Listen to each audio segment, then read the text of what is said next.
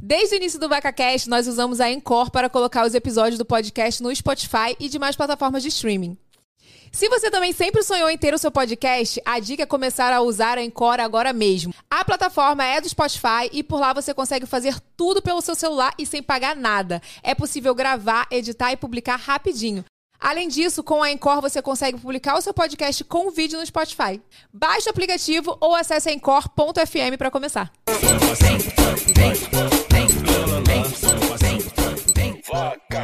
Cheguei! Ê, cheguei, minha gente! Cheguei com o nosso VacaCast, que vai ao ar toda terça e toda quinta. Terça-feira ao vivo e quinta-feira gravado. Esse aqui já foi gravado e muito especial, viu? Muito especial, porque a minha convidada de hoje, ela, já estou vendo ela muito esse ano. Eu tô gostando disso, porque a gente, né, amiga, que que é isso? A gente tá se vendo muito esse ano. Mas antes de eu chamar aqui minha convidada, bota aí o vídeo, Vini.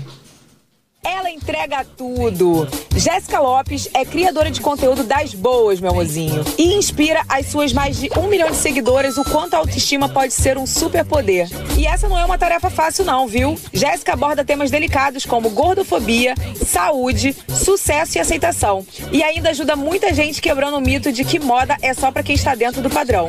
Que padrão? Eu, hein?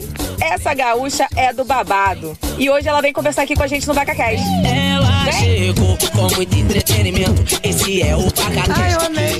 Jéssica Lopes! Gostou do nosso videozinho? Eu amei o vídeo. Ai, fiquei até meio emocionada. Muito obrigada pelo convite, muito obrigada por esse vídeo lindo. Eu Amiga, amei. obrigada a você por ter, ter vindo aqui, acho que é a segunda vez agora que a gente se viu em maio, né?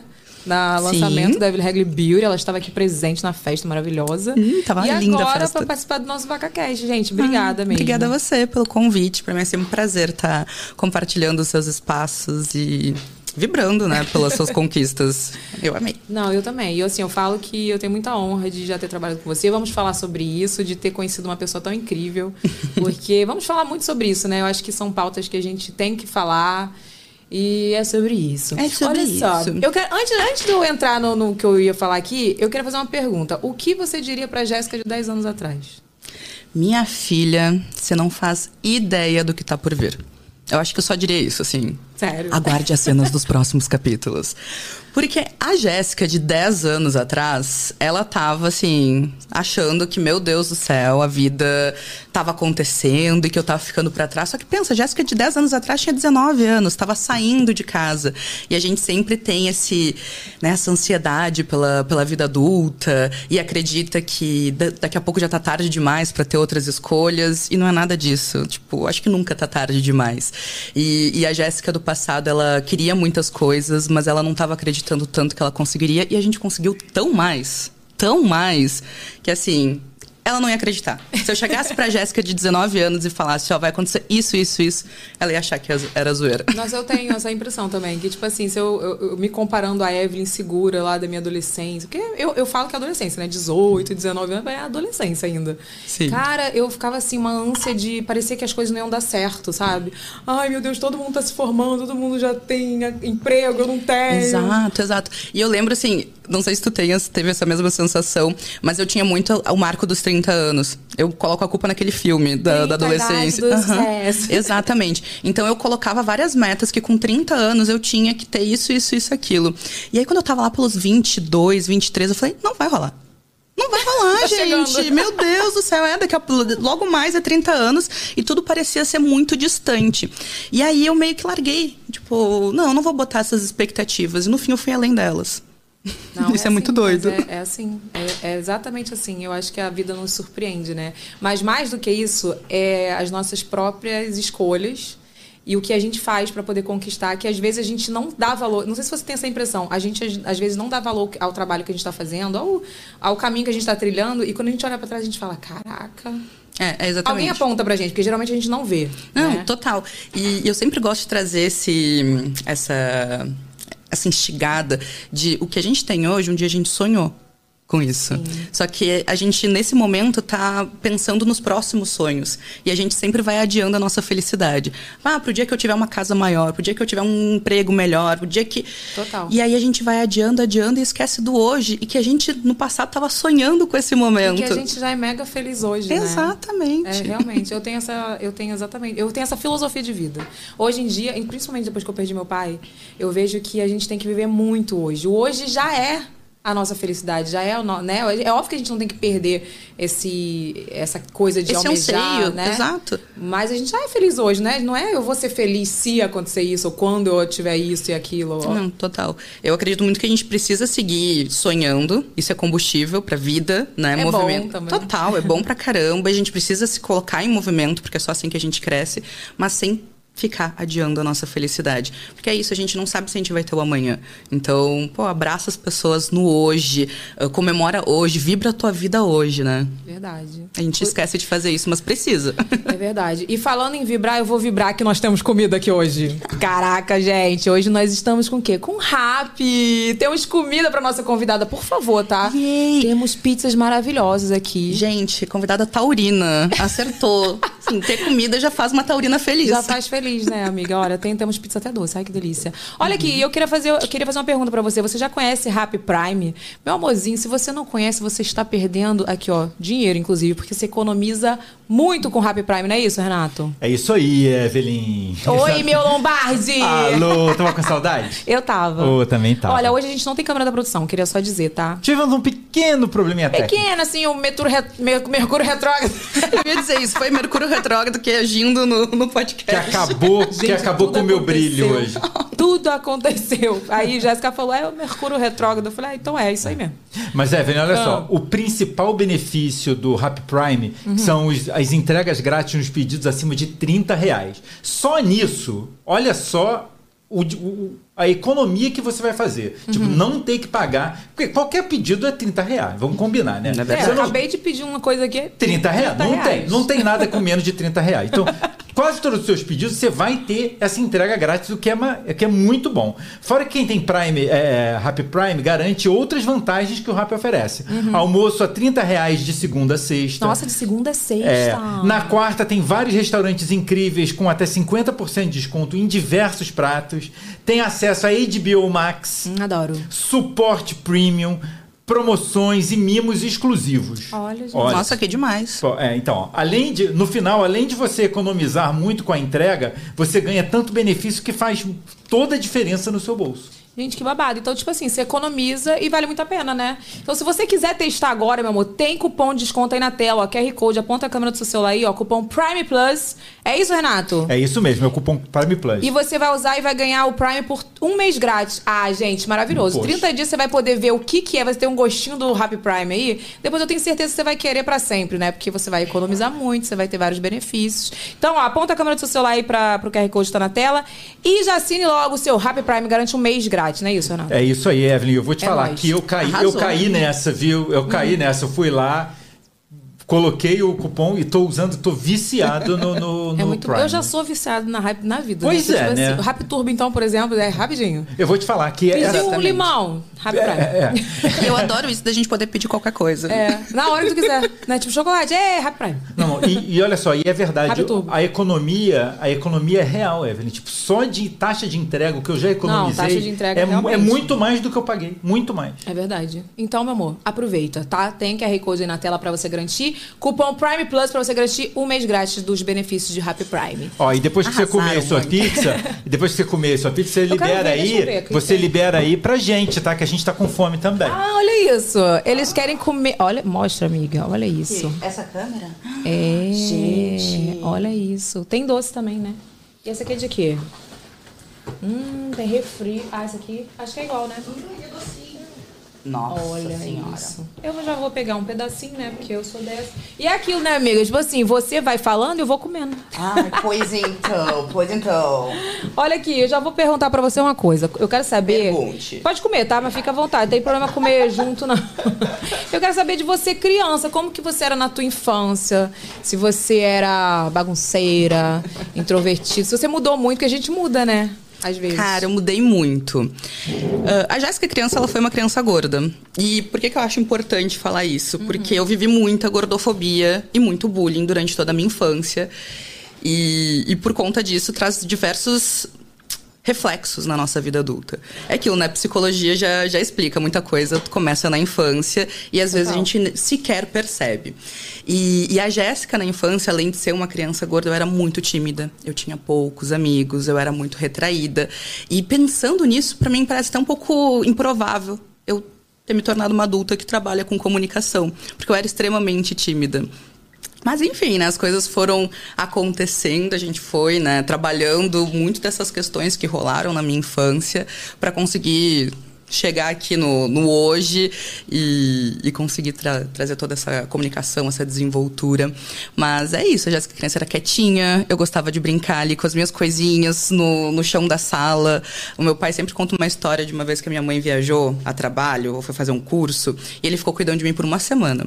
E aí, durante toda essa semana, ele, tipo assim, não pediu pra eu guardar os brinquedos. Aí, quando chegou no fim da semana, eu tinha levado todos os brinquedos pra sala. E em vez da gente organizar, a gente colocou tudo em saco e escondeu. Pra quando a minha mãe chegasse, Por quê, gente? estivesse tudo bonitinho. Porque deu aquele pânico no meu pai, do tipo, ela chega amanhã e a casa tá virada.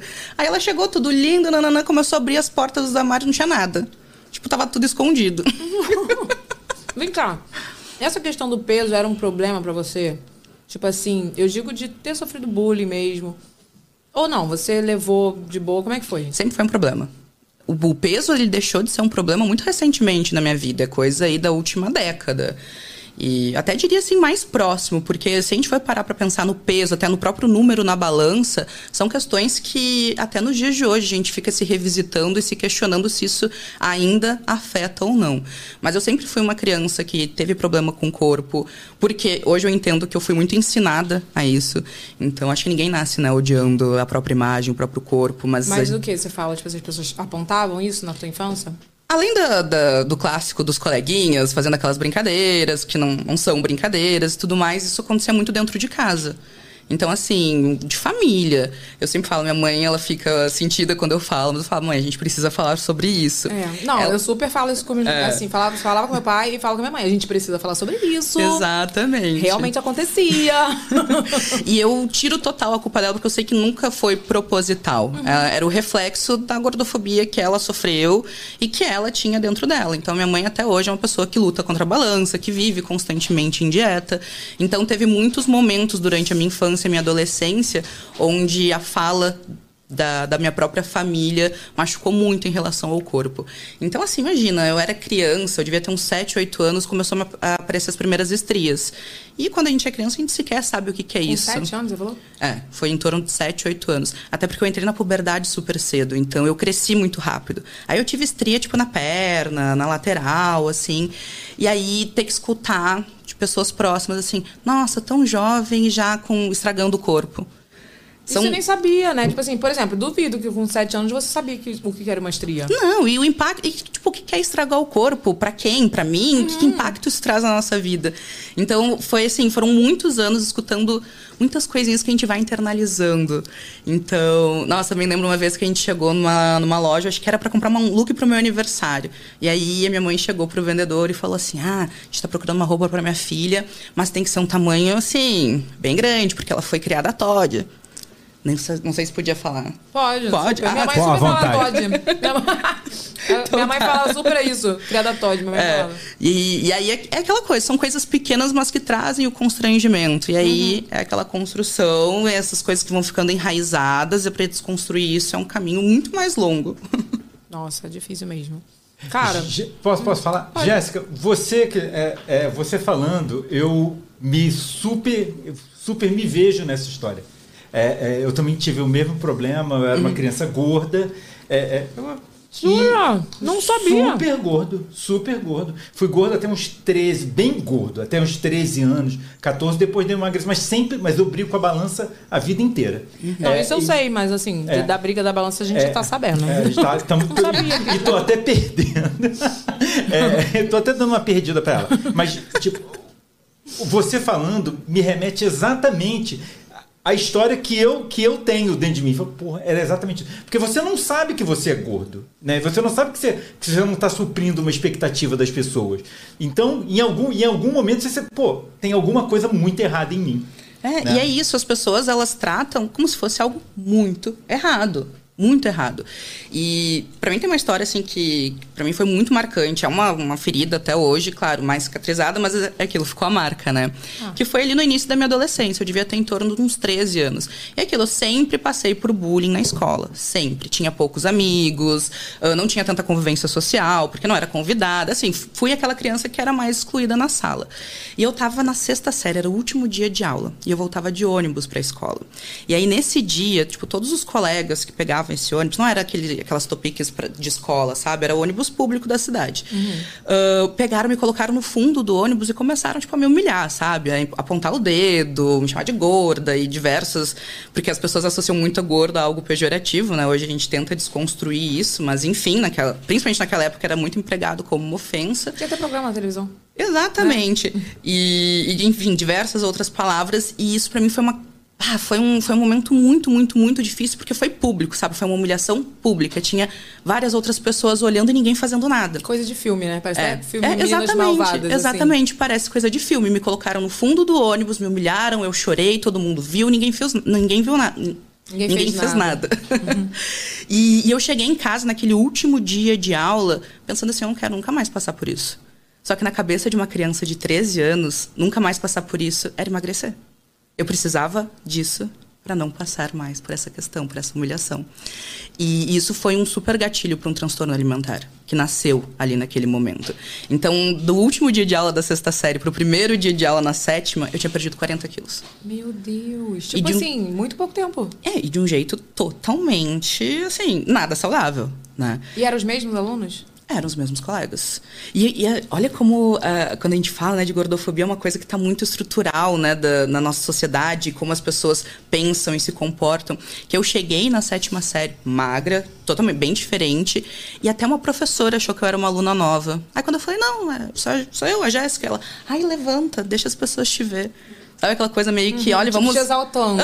Como se- ah, nossa, agora ela emagreceu. Exatamente. Palmas Como se tivesse sido uma coisa muito maravilhosa. Só que eu fiz isso de uma forma muito, muito doentia. Eu, eu imprimi, tipo, todas as calorias dos alimentos e colei na parede do quarto. Eu não, eu não admitia comer mais do que eu poderia gastar na, na academia. Isso uma, uma cabeça de uma criança. Era 13 anos. Muito Nossa. jovem. E tu fez loucura pra emagrecer? Fiz Assim, loucura pra emagrecer. Tipo, não comia nada, anorexia total. Não comia nada, forçava vômito. Ah, minha mãe, tipo, dava os lanchinhos pra eu levar pra escola, eu escondia pra, pra ela não ver que eu não tava comendo. Cara, e tipo assim, é uma coisa que. Muito nova. Sabe, Muito. Eu tive anorexia, né? Como não sei se tu sabe. Com Sim, tu me 12, contou. 12 anos eu tive. E foi por conta de, de bobeira, da pessoa chegar pra mim e falar. Eu não tinha noção de, do corpo que eu tinha. Por isso que eu falo, 12 anos é uma. Por mais que. eu- você falou com 7, né? Que você começou a ouvir por causa da- das estrias.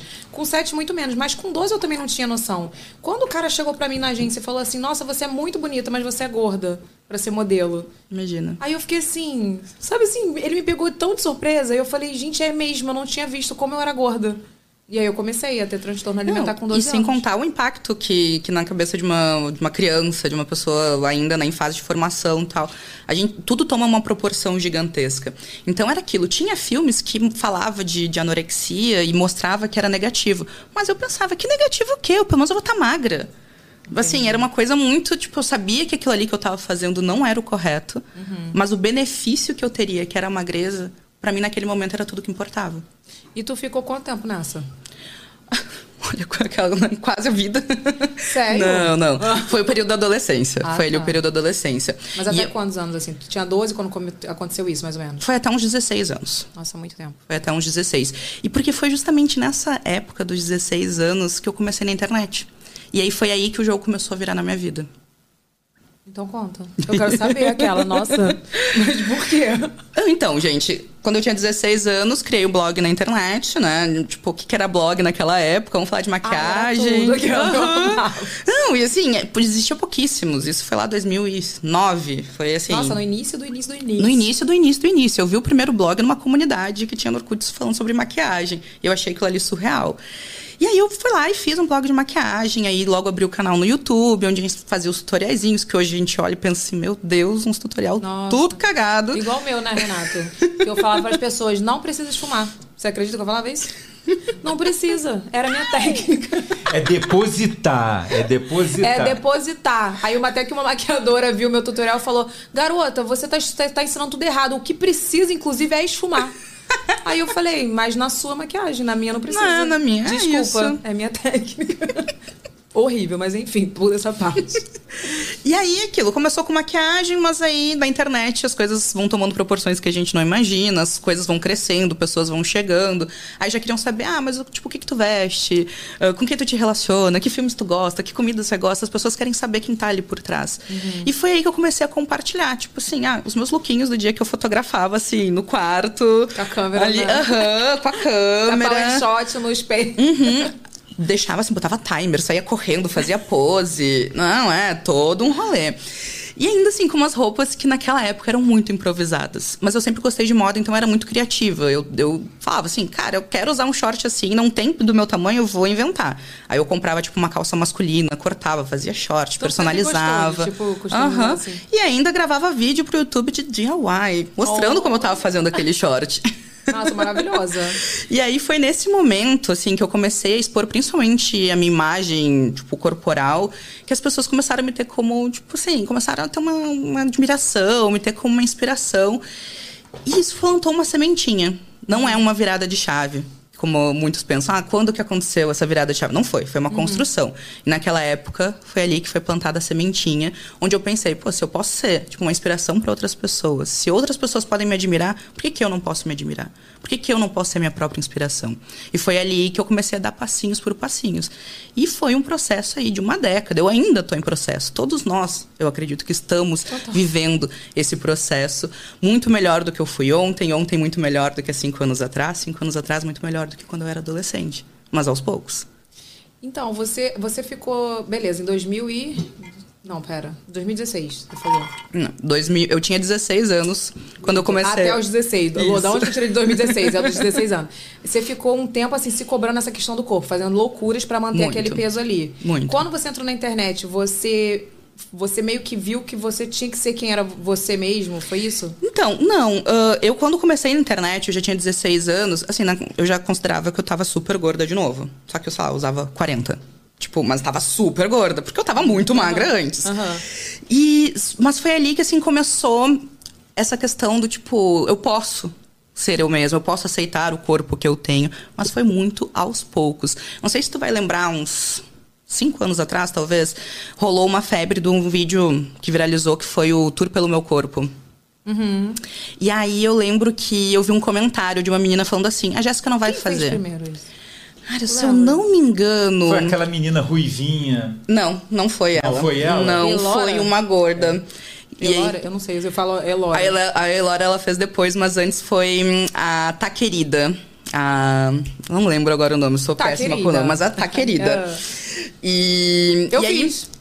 E quando eu, eu quando tava nessa febre, eu lembro que assim, uma, uma vez comentaram num dos vídeos falando assim: ah, não, a Jéssica não vai fazer, porque ela não se aceita de verdade. E aí aquilo Tipo, ali. um seguidor aleatório. É, tipo um seguidor aleatório. E aí Luísa fiquei- Santos. Né? Isso aí. A, quem A Tá fez Querida. Ah, tá. Não é Junqueira? Do nada. Lu- Luísa Santos Junqueira. É, isso aí, isso aí, isso aí. Isso aí. Essa, ela mesma, maravilhosa. E, e aí eu fiquei com aquilo na cabeça, tipo, por que que essa pessoa, tipo, acha que eu não vou ter coragem de expor o meu corpo? Mas aí eu fui entendendo. Por exemplo, naquela época, a barriga ainda era uma super questão pra mim. Porque eu tenho aquela barriga que ainda é caidinha. Que, que chamam de barriga avental. Olha Eu o nome. Eu vi tu falando isso. Olha o nome dia. que dão pro coitada da barriga. E aí, pra mim, assim, eu nunca tinha mostrado a minha barriga na internet. Usar looks que a barriga ficasse mais em evidência não era uma possibilidade. Aí eu fui lá e eu, tipo, pô, me enfrentei. Falei, não, como assim eu não vou fazer o tour pelo corpo? Eu vou sim, vou mostrar minha barriga. E eu lembro que eu baixei a calcinha na época, não mostrando tudo, tá, gente? Só pra mostrar a barriga. e mostrei, ó, essa é minha barriga, ela é caída mesmo. E, e eu acho que ali também foi, foi mais uma desconstrução. É aquilo, eu já tava em processo, já lá desde os meus 16 anos. Mas talvez só cinco anos atrás que eu comecei a encarar a minha barriga. Entendi. E hoje eu tenho uma relação, assim, muito mais tranquila com ela. E eu sempre falo, tu não precisa amar cada parte do seu corpo. Eu não acho ela bonita, mas de forma alguma eu odeio ela. Ou eu acho que ela é capaz de tirar minha beleza. Muito louco isso, cara. Eu achei muito bom essa época desse, desse vídeo, porque eu acho que foi um pouco nessa época que começou esse movimento, assim, da galera meio que se libertar um pouco. Você não, você não sentiu que depois de você fez esse vídeo você deu uma libertada, assim? Não, com certeza. Uh, quando a gente fez esse vídeo, eu acho que ele foi um pontapé muito pra exposição corporal do corpo gordo, do tipo assim, para mostrar mesmo. Porque é aquilo, um pouco antes a gente já vinha fazendo conteúdo de moda. Eu tive 2014, não, foi 2013, um vídeo meu que viralizou, acho que o meu primeiro vídeo no YouTube que viralizou, que era um vídeo chamado Ser Gorda é.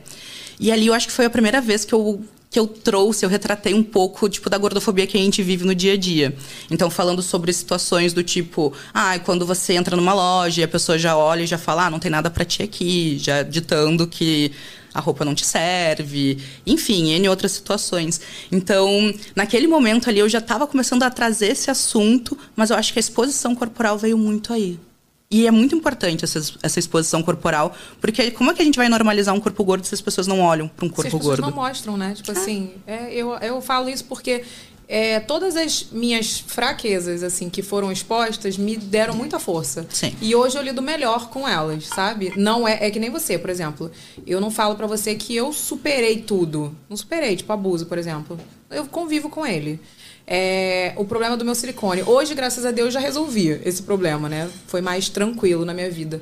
Mas tudo que eu expus, eu tinha muita vergonha antes. E depois que eu expus, eu, eu acho que lendo também o comentário de muita gente, poxa, que legal, Evelyn, eu passei por isso. Ou então, poxa, obrigada por você ter sido a minha voz. Tá, eu recebi isso da minha família, de, de algumas primas minhas, falaram assim, obrigada por você ter sido a minha voz, porque eu não tive coragem de falar. Olha então, que doida, assim, né? com relação ao abuso, no caso. Sim. Então, assim, é... isso me ajudou a lidar melhor. Então, tenho certeza que te ajudou muito. Hum, com certeza. Eu, assim, associo o meu processo de autoestima, quem eu sou hoje, pela internet, sim, por conta da internet, por conta das pessoas que me seguem. Por isso que eu sempre diz- digo que é uma dívida que eu tenho com as minhas seguidoras. Da mesma forma que elas me ajudaram, eu quero ajudar elas também a viver esse processo.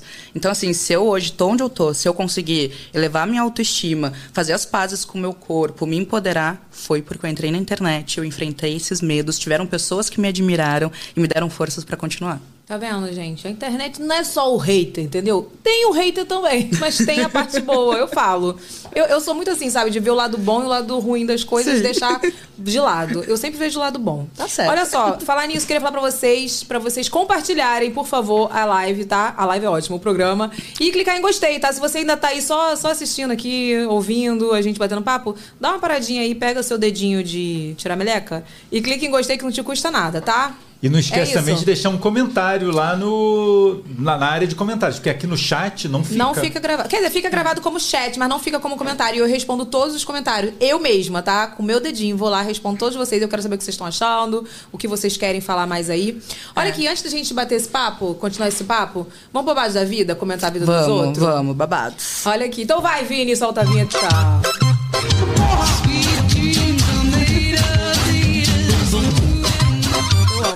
amo, gente, a nossa vinheta. Esse meme. As melhores vinhetas, preciso dizer. Olha aqui, o babado da vida de hoje é da Érica, que criou um grupo no WhatsApp pra falar mal da chefe. E é claro que isso deu ruim. Bota aí, Vini. Oi, Evelyn. Tudo bem? O meu babado é o seguinte. é, eu não me lembro exatamente a data, o ano. Eu acredito que seja em 2015, mais ou menos, quando eu iniciei a faculdade. E eu trabalhei numa creche.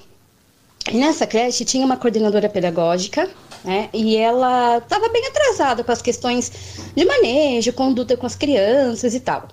E por isso a gente começou a se incomodar, fizemos um grupo no WhatsApp. E conversa vai, conversa vem, só mulher, imagina no que deu. Todo mundo começou a falar mal da mulher, da conduta dela. Acontece que tinha uma infiltrada no grupo.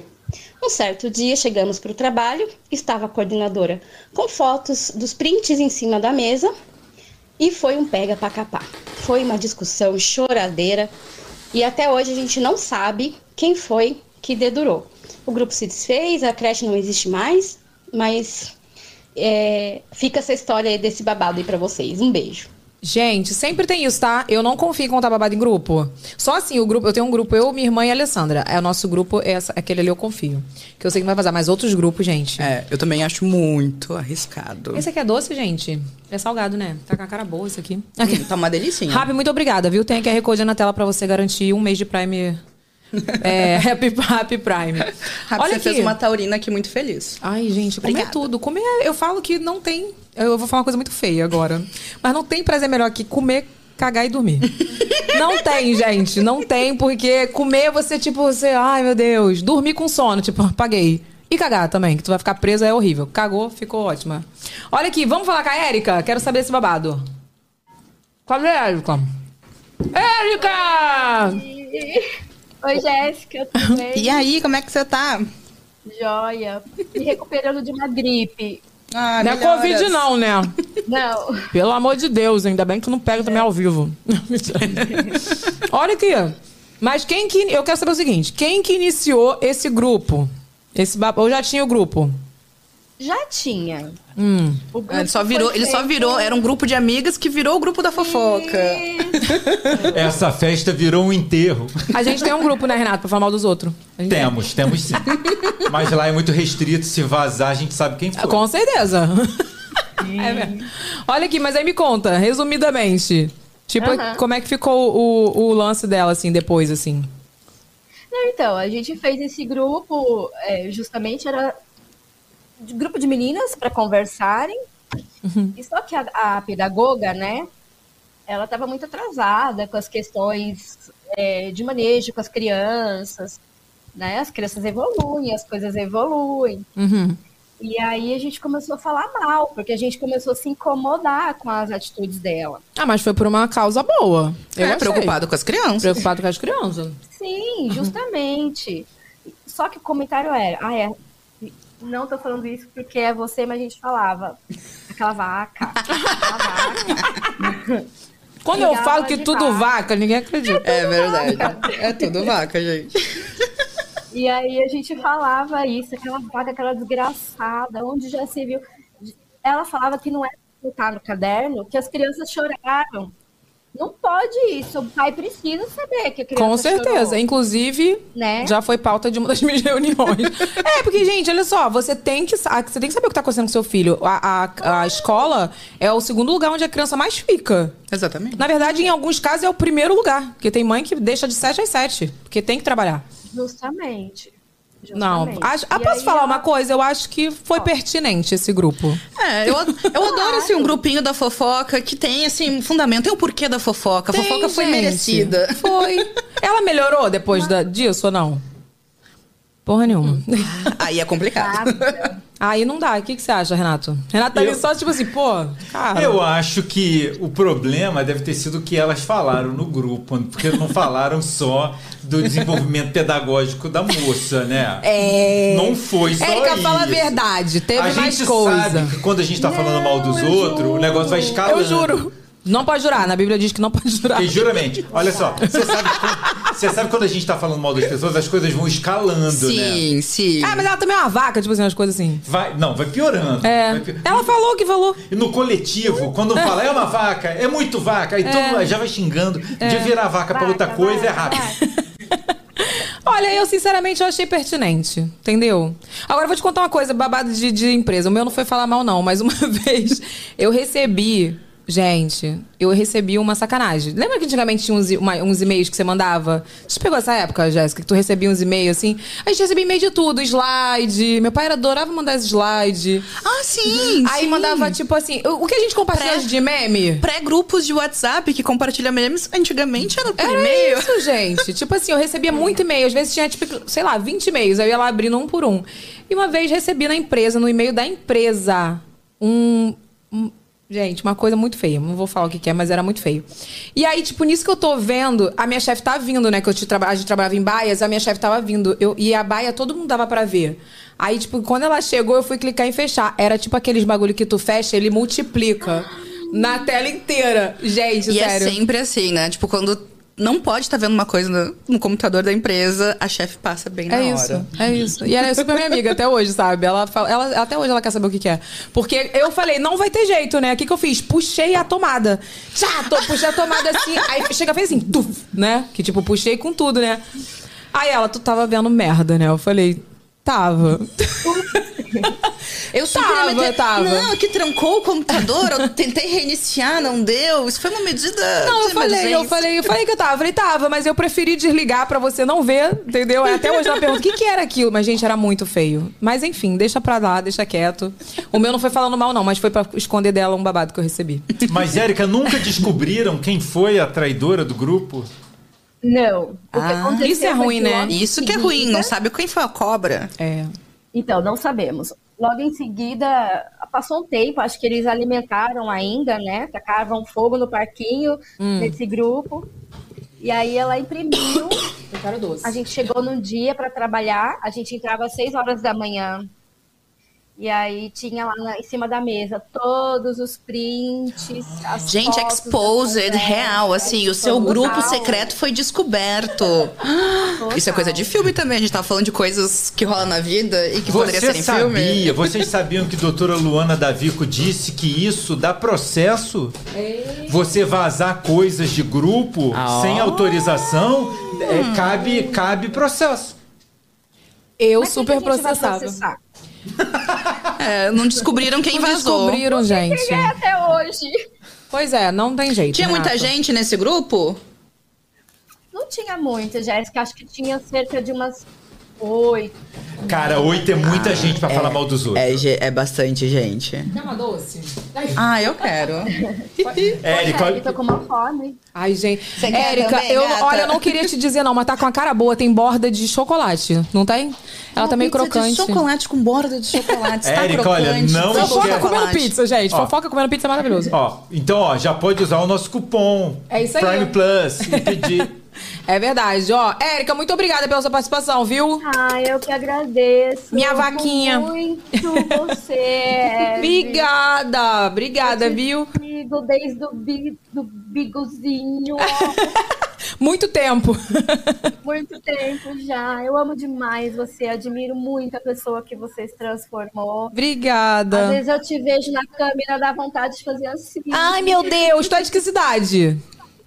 Eu sou de Louveira, interior de São Paulo. Ah, não é tão difícil da gente se ver, né? Poxa, Ah, não é. De, repente vai ter um encontrinho aí em São Paulo, de repente, gente. demorou. aí a gente faz esse abraço acontecer.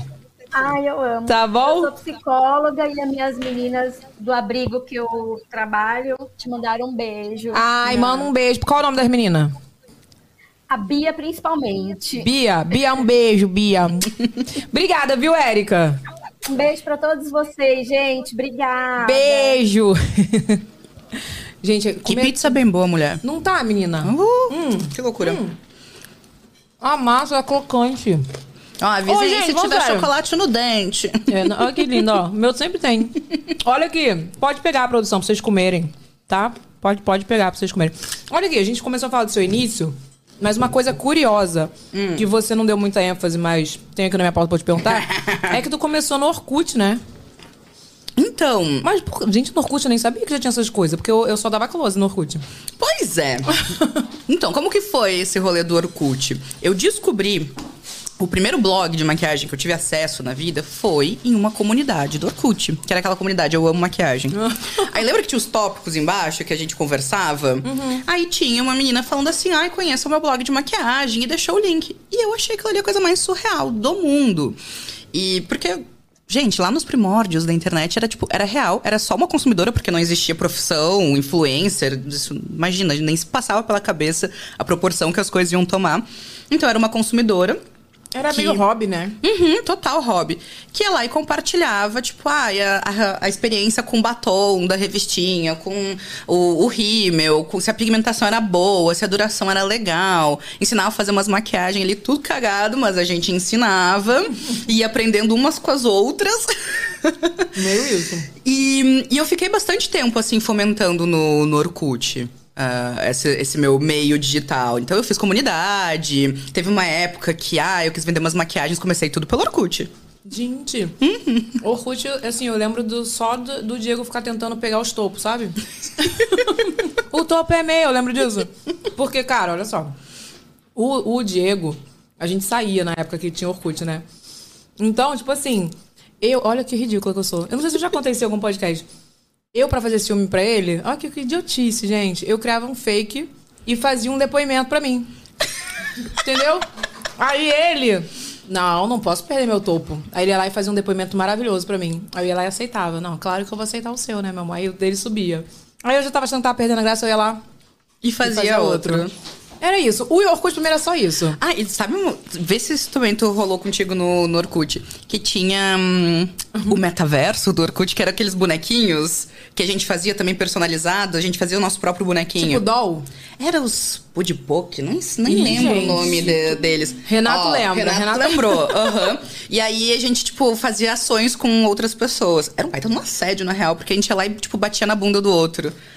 E aí, tipo, na época eu tava com um namoradinho, e aí vinha, assim, tipo, uma menina e batia na bunda do, do bonequinho dele. Eu ficava, meu Deus, que Tu absurdo. lembra disso, Renato? E aí ia lá e pedia pra um amigo bater na minha bunda pra ele ficar com ciúmes. Gente, eu não lembro disso. Eu usava pouco Orkut. Não, agora eu lembro que eu era 70% confiável. Não sei porquê.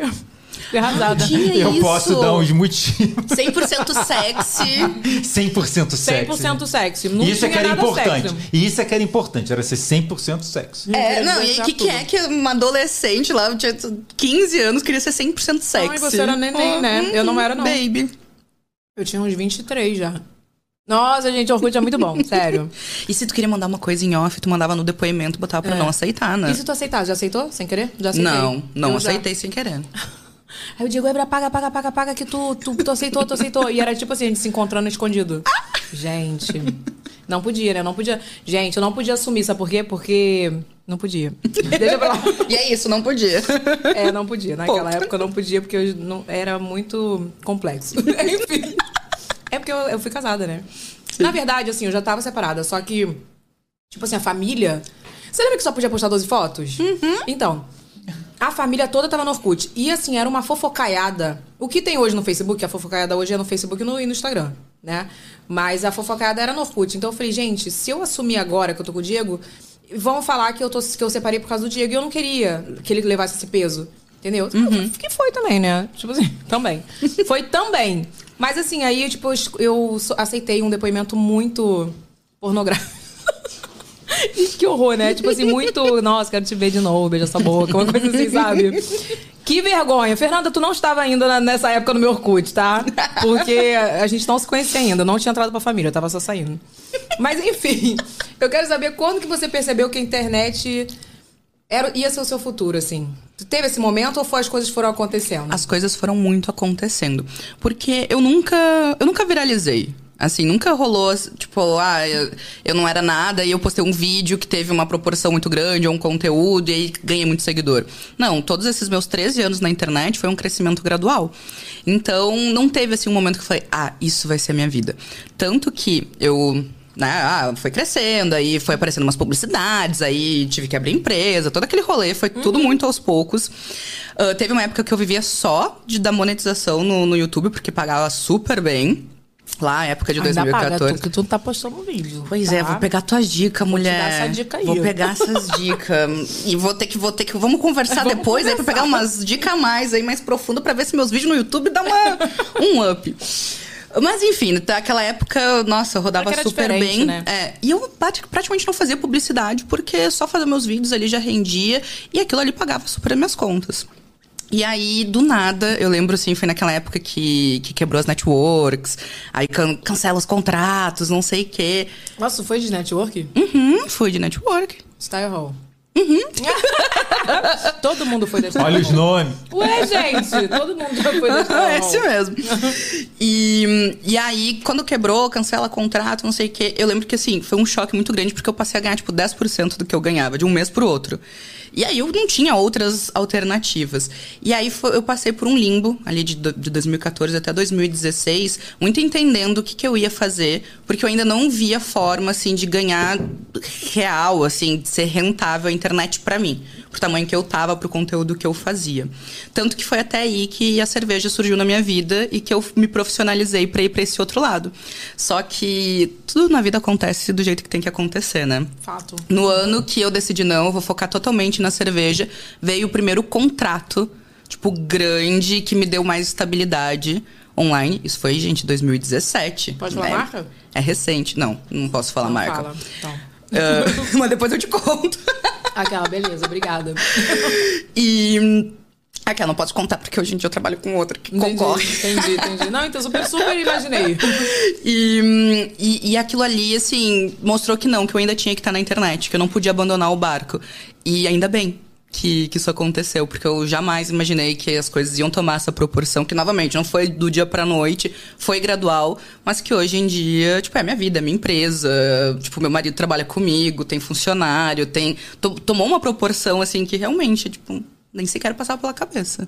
Ai, gente, é sério. Eu, eu falo, o YouTube e a internet em si, ela deu oportunidade, né? Pra muita, muita oportunidade, muita.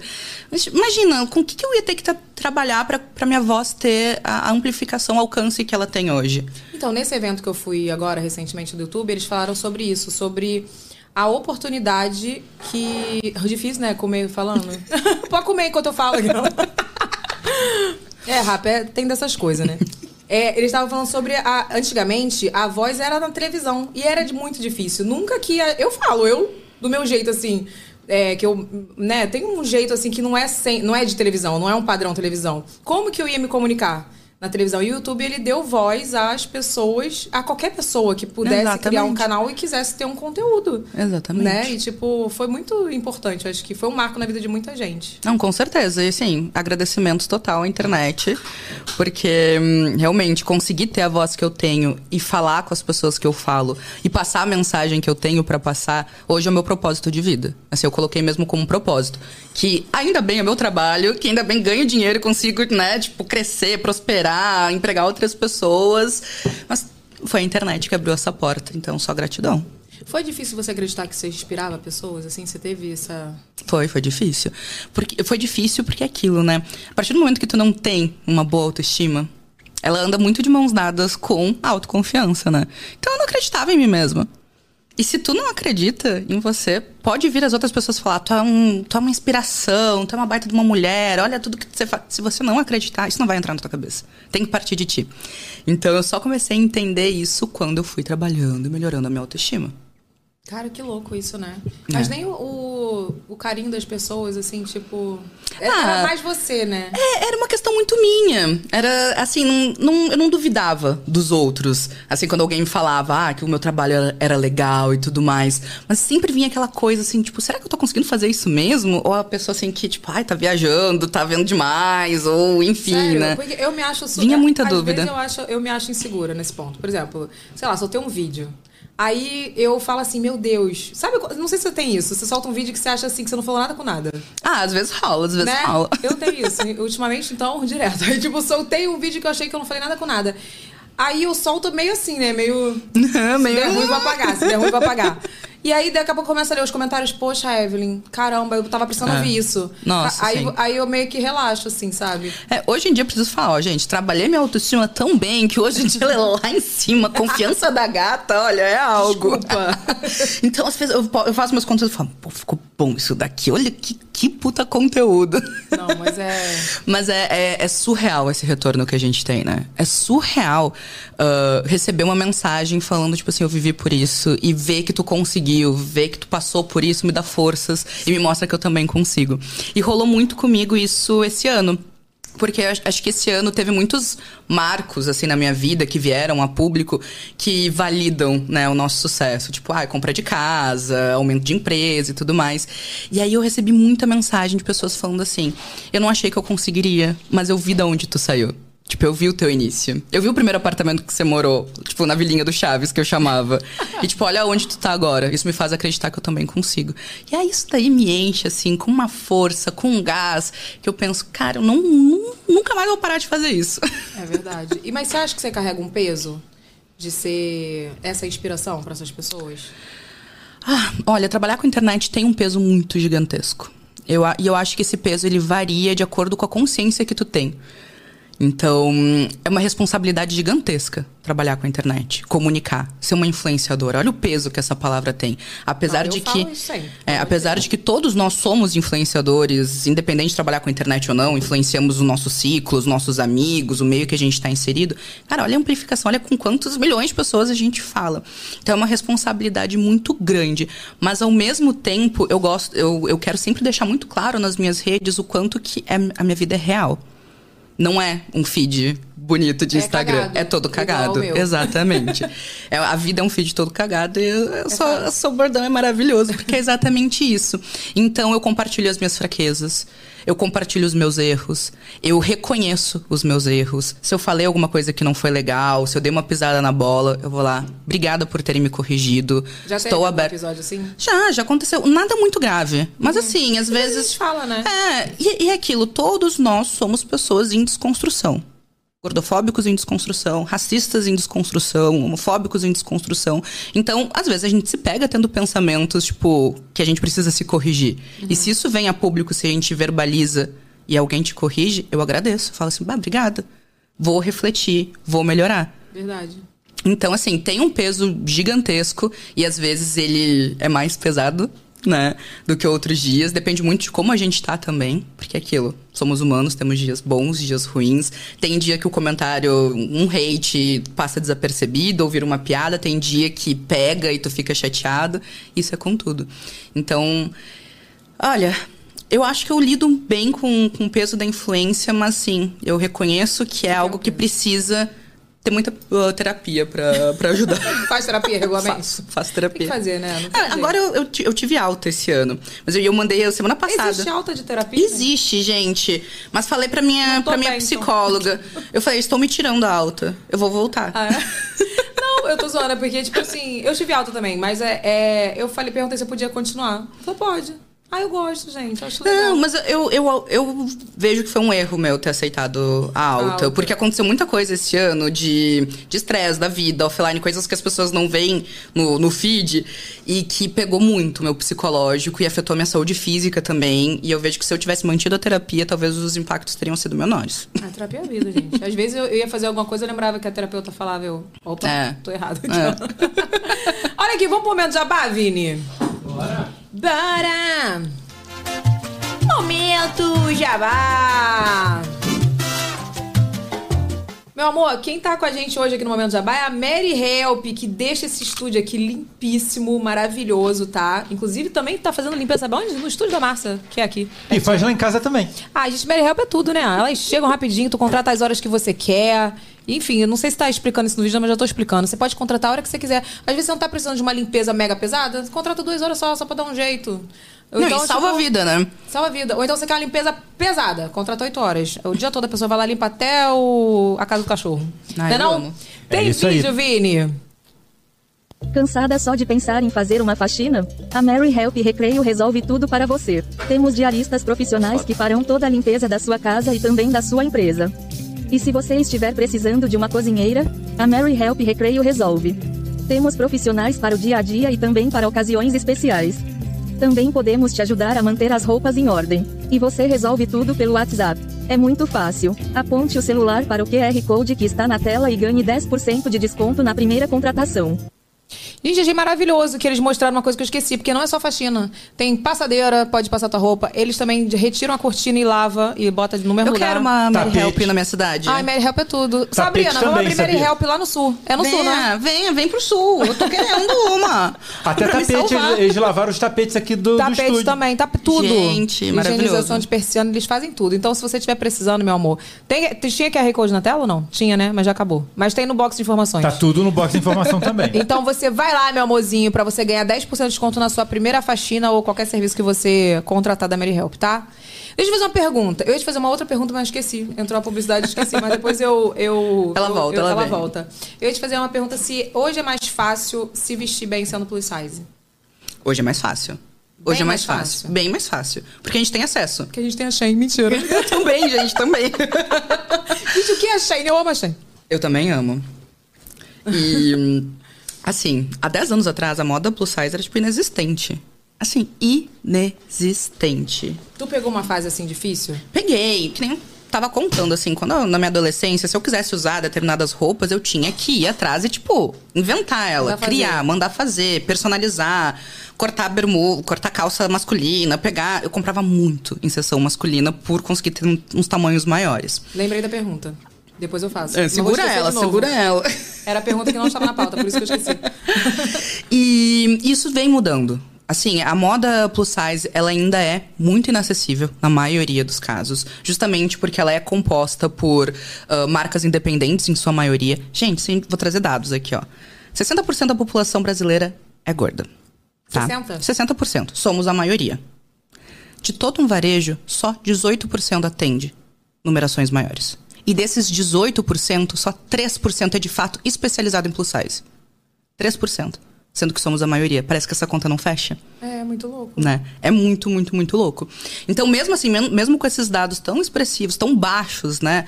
Hoje a gente tem muito mais acesso. A maioria das roupas ainda é muito caro para a maioria das pessoas, mas a gente consegue ir aí usando a criatividade, tem a Shein, eu super divulgo, Shein, justamente porque a gente tem acesso a coisas assim. A Shein possibilitou ah, mulheres assim que nunca acharam que ia ter uma, uma- um jeans de cintura alta, uma camisa, Não, um crop. modelos bonitos, né? É, uma coisa atual, na moda, por um preço mais acessível. Essas peças que tem na Shein a gente já encontra, tipo, nas marcas independentes, só que muito mais caro. Então, assim, foi uma Mas a plataforma qualidade que... melhor. Normalmente sim. É, Normalmente vamos ser sim. sinceros. É, Também, normalmente porque, sim. né, a Shein tem umas coisas boas? Tem, mas tem umas coisas ruins também. É, o preço normalmente também ele vem muitas vezes de mãos dadas com a qualidade, né? Eu já tô ligada já, minha filha. Quando é, quando é mais carinho, fala, deve ser bom. deve É, ser quando bom. é muito baratinho, a gente fala, ah, talvez esse tecido É. aí. ah." Mas é, é. E olha isso.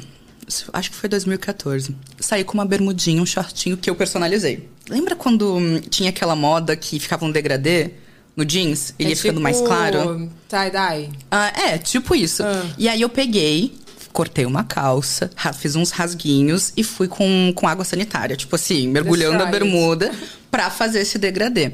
Ou seja, ficou bonita a bermuda, mas ficou super, tipo, frágil. Estava na rua andando, a- o short rasgou. De um jeito, assim, Na bunda. absurdo. Foi na frente, mas ele subia, assim. Eu fiquei de calcinha de fora, assim, foi caos. E eu estava em outra cidade. Falei, vou precisar comprar uma parte de baixo. Em todo o centro da cidade, não tinha roupa do meu tamanho. e E, eu lá com um shortinho, assim, segurando, com a sacola assim por cima, sabe? A bolsa meio por cima aqui. E isso, isso foi assim, foi meu primeiro barraco na internet, vou dizer. Foi o primeiro Sério? post assim que eu fiz, onde eu tipo meio que afrontei uma marca e tal, porque eu entrei em diversas lojas, nada tinha tipo o meu tamanho, até que eu entrei em uma que tinha uma arara plus size. A roupa que eu tava usando era tamanho 48. A que me serviu era tamanho 54. E era só uma opção de parte de baixo. Só tinha uma bermuda. que Era aquela ou era Era aquela? aquela ou eu ficava pelada. E aí eu comprei, assim, na força do ódio, Pagou só caro. pra não ficar pelada. Voltei pra casa, assim, querendo enfiar um saco assim na cabeça pra ninguém me ver usando aquela bermuda. Cheguei, personalizei ela. E aí eu fiz um post no Instagram com a bermuda como ela era, como eu, eu deixei ela, e ela ficou mó bonitinha. E falando sobre essa questão da inacessibilidade, que era um absurdo, tipo, um centro inteiro só ter, tipo, uma peça de roupa que me servisse. E que se eu tava usando um 48, o 54 me serviu, e a mulher 54 vai lá e o 54 não vai nem passar do, do quadril. Como que ela vai se sentir? Com- O que, que ela vai vestir? É foda, cara. Por que, que você acha que o varejo não faz roupa plus size? Já que é 60%. Cara, são muitos, muitos, muitos fatores. Eu vou só te trazer alguns, tá? A gente tem uma questão que nem sequer nas faculdades de moda ensinam a fazer modelagem para pessoas gordas. Isso não é ensinado. Não, eu já imagino, porque, tipo assim, semana de moda você só vê aquelas pessoas muito, muito magras. É. Então, assim, pra, nem ensinam as pessoas a produzir roupa pra gente gorda. Depois tem até uma questão, assim, dos tecidos. Normalmente, pra fazer uma roupa pra pessoas gordas, tu vai precisar fazer recortes, porque não tem um tecido em metragem suficiente pra fazer uma circunferência. Por exemplo. O maquinário também, tipo, não comporta fazer uma roupa muito grande. Mas são, são coisas estruturais. Isso poderia ser mudado. Só que nunca Sim. sequer foi pensado. E aí o que é louco, por que, que não pensam na existência das pessoas gordas se a gente é a maioria? É porque você não acha que é um pouco da, da questão da, do dinheiro rápido? Ah, vou fazer aqui tamanho único que vai atender o público. Não sem acho. vender muito. Não acho, porque a maioria das, das fast fashion faz tipo do 34 ao é, 44. É, tem a é variedade, não é, é só o tamanho único. Então, eh, isso até me lembra uma vez uma marca que eu adoro, inclusive, que é a Plus Size. Ela tentou ir nesses programas de investimento, né? Das, do, de pessoas ricas investirem na sua marca. Uhum. E aí não investiram nela. Porque falaram assim: como que tu fala que as pessoas gordas são maioria, mas a tua marca não tá girando, não tá vendendo? Por quê? E aí a gente entra em todo um problema de autoestima e de acesso que a mulher gorda nunca teve e aí a gente precisa ensinar pra ela que ela é merecedora de ocupar esse espaço, merecedora de usar esse produto, que ela pode sim usar essa roupa, se sentir bem, se sentir confortável, usar uma lingerie, se sentir sexy.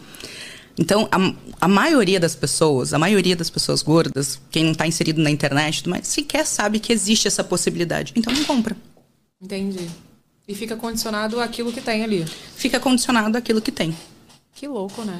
É. Ah, Bom, a pergunta que eu ia fazer antes da, de continuar a minha pauta aqui era sobre a cobrança da- das pessoas, se existe essa cobrança com relação à saúde pra você. Muita. Porque, por exemplo, a minha irmã, ela, você sabe, né? Minha irmã tava Uhum. com 110 quilos, ela chegou no auge do, do- dos 110 quilos dela.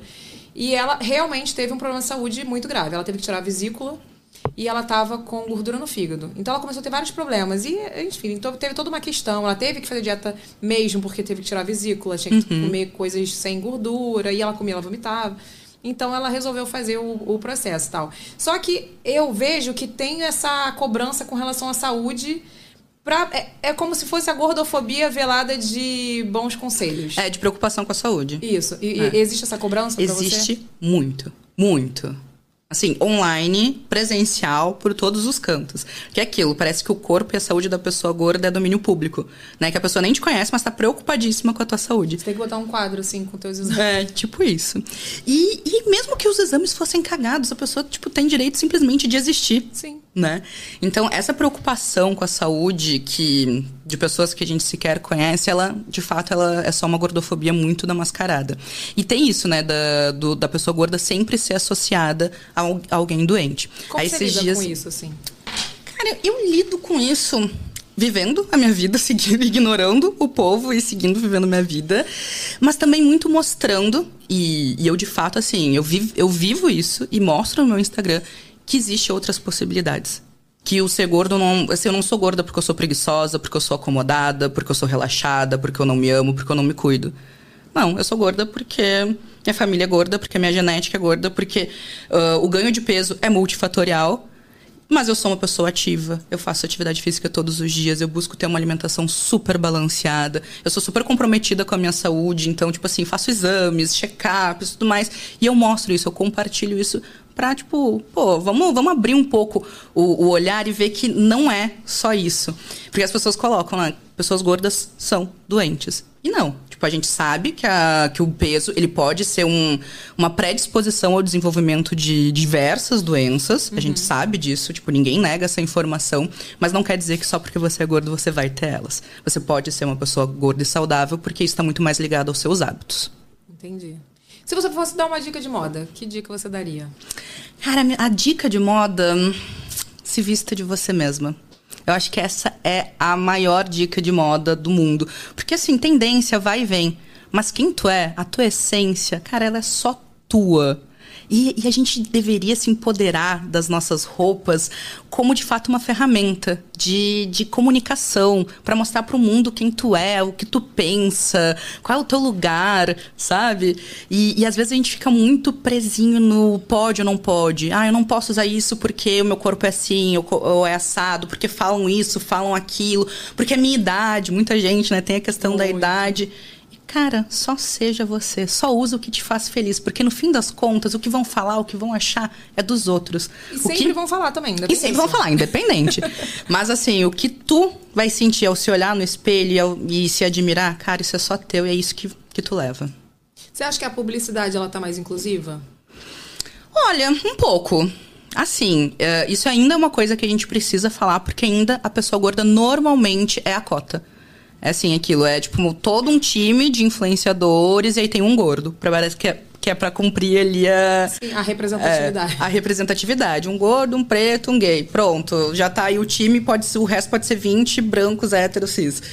Então, tem, assim, Hoje em dia, tipo, as marcas estão abrindo mais, estão tendo times mais diversos, mas ainda assim a gente precisa melhorar isso. E a gente precisa ter mais influenciadores com reconhecimento. Eu falei isso no meu Instagram essa semana. Quando a gente fala, assim, tipo, da, da pessoa gorda não ter as mesmas oportunidades, é muito, vamos pensar assim, quantas cantoras, tipo, gordas fazem sucesso e são reconhecidas interna- internacionalmente em comparação com magras? É porque não existe pessoa gorda, talentosa, que canta bem? Ou é porque isso nunca foi dada essa visibilidade, essa oportunidade? E as pessoas aceitarem, tipo, consumir o conteúdo de alguém gordo. Porque, gente, as pessoas, tipo, desprezam pessoas gordas. É, tu vê que tem as pessoas. é, eu, não- eu tive essa impressão, quando eu parei pra pensar nesse assunto, que as pessoas que eram bem famosas, gordas, todas emagreceram. Todas Tipo, emagreceram. Aquele ator da Globo, que era referência que ele era bem gordinho, até as pessoas falarem que depois que ele emagreceu ele perdeu a graça, sabe quem é? Quem é o nome dele?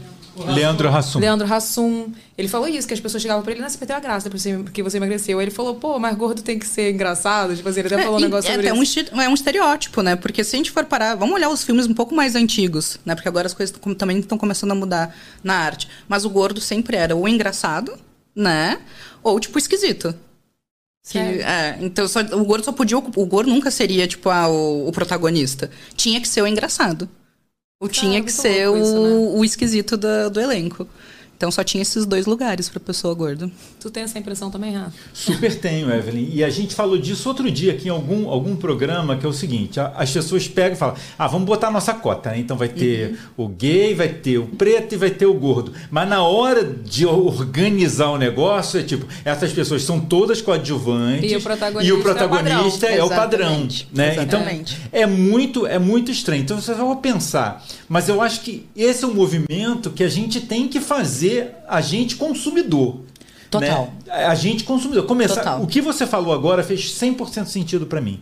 Que é o seguinte: a gente tem que consumir o conteúdo, não é se, ah, não, eu, eu, eu, sou exclu, eu, eu quero excluir as outras pessoas, só vou consumir conteúdo de, pessoas- de criadores gordos. Não, não é isso. Mas eu tenho que valorizar esse conteúdo. Entendeu? Tipo, então, eu tenho que valorizar o conteúdo de criadores pretos. Eu tenho, tipo, é, você separar uma parte do seu tempo e. e- e investir ele numa causa que é uma causa sua também. Exato. Entendeu? Porque senão isso nunca vai acabar. É, e, e se a gente for ver, né, toda, toda essa questão social é muito uma reação, né, ação e reação.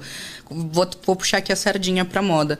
Uma queixa muito grande que, que as consumidoras têm é as marcas não usarem pessoas gordas reais, tipo gordas com barriga ou gordas maiores, na, no anúncio da roupa.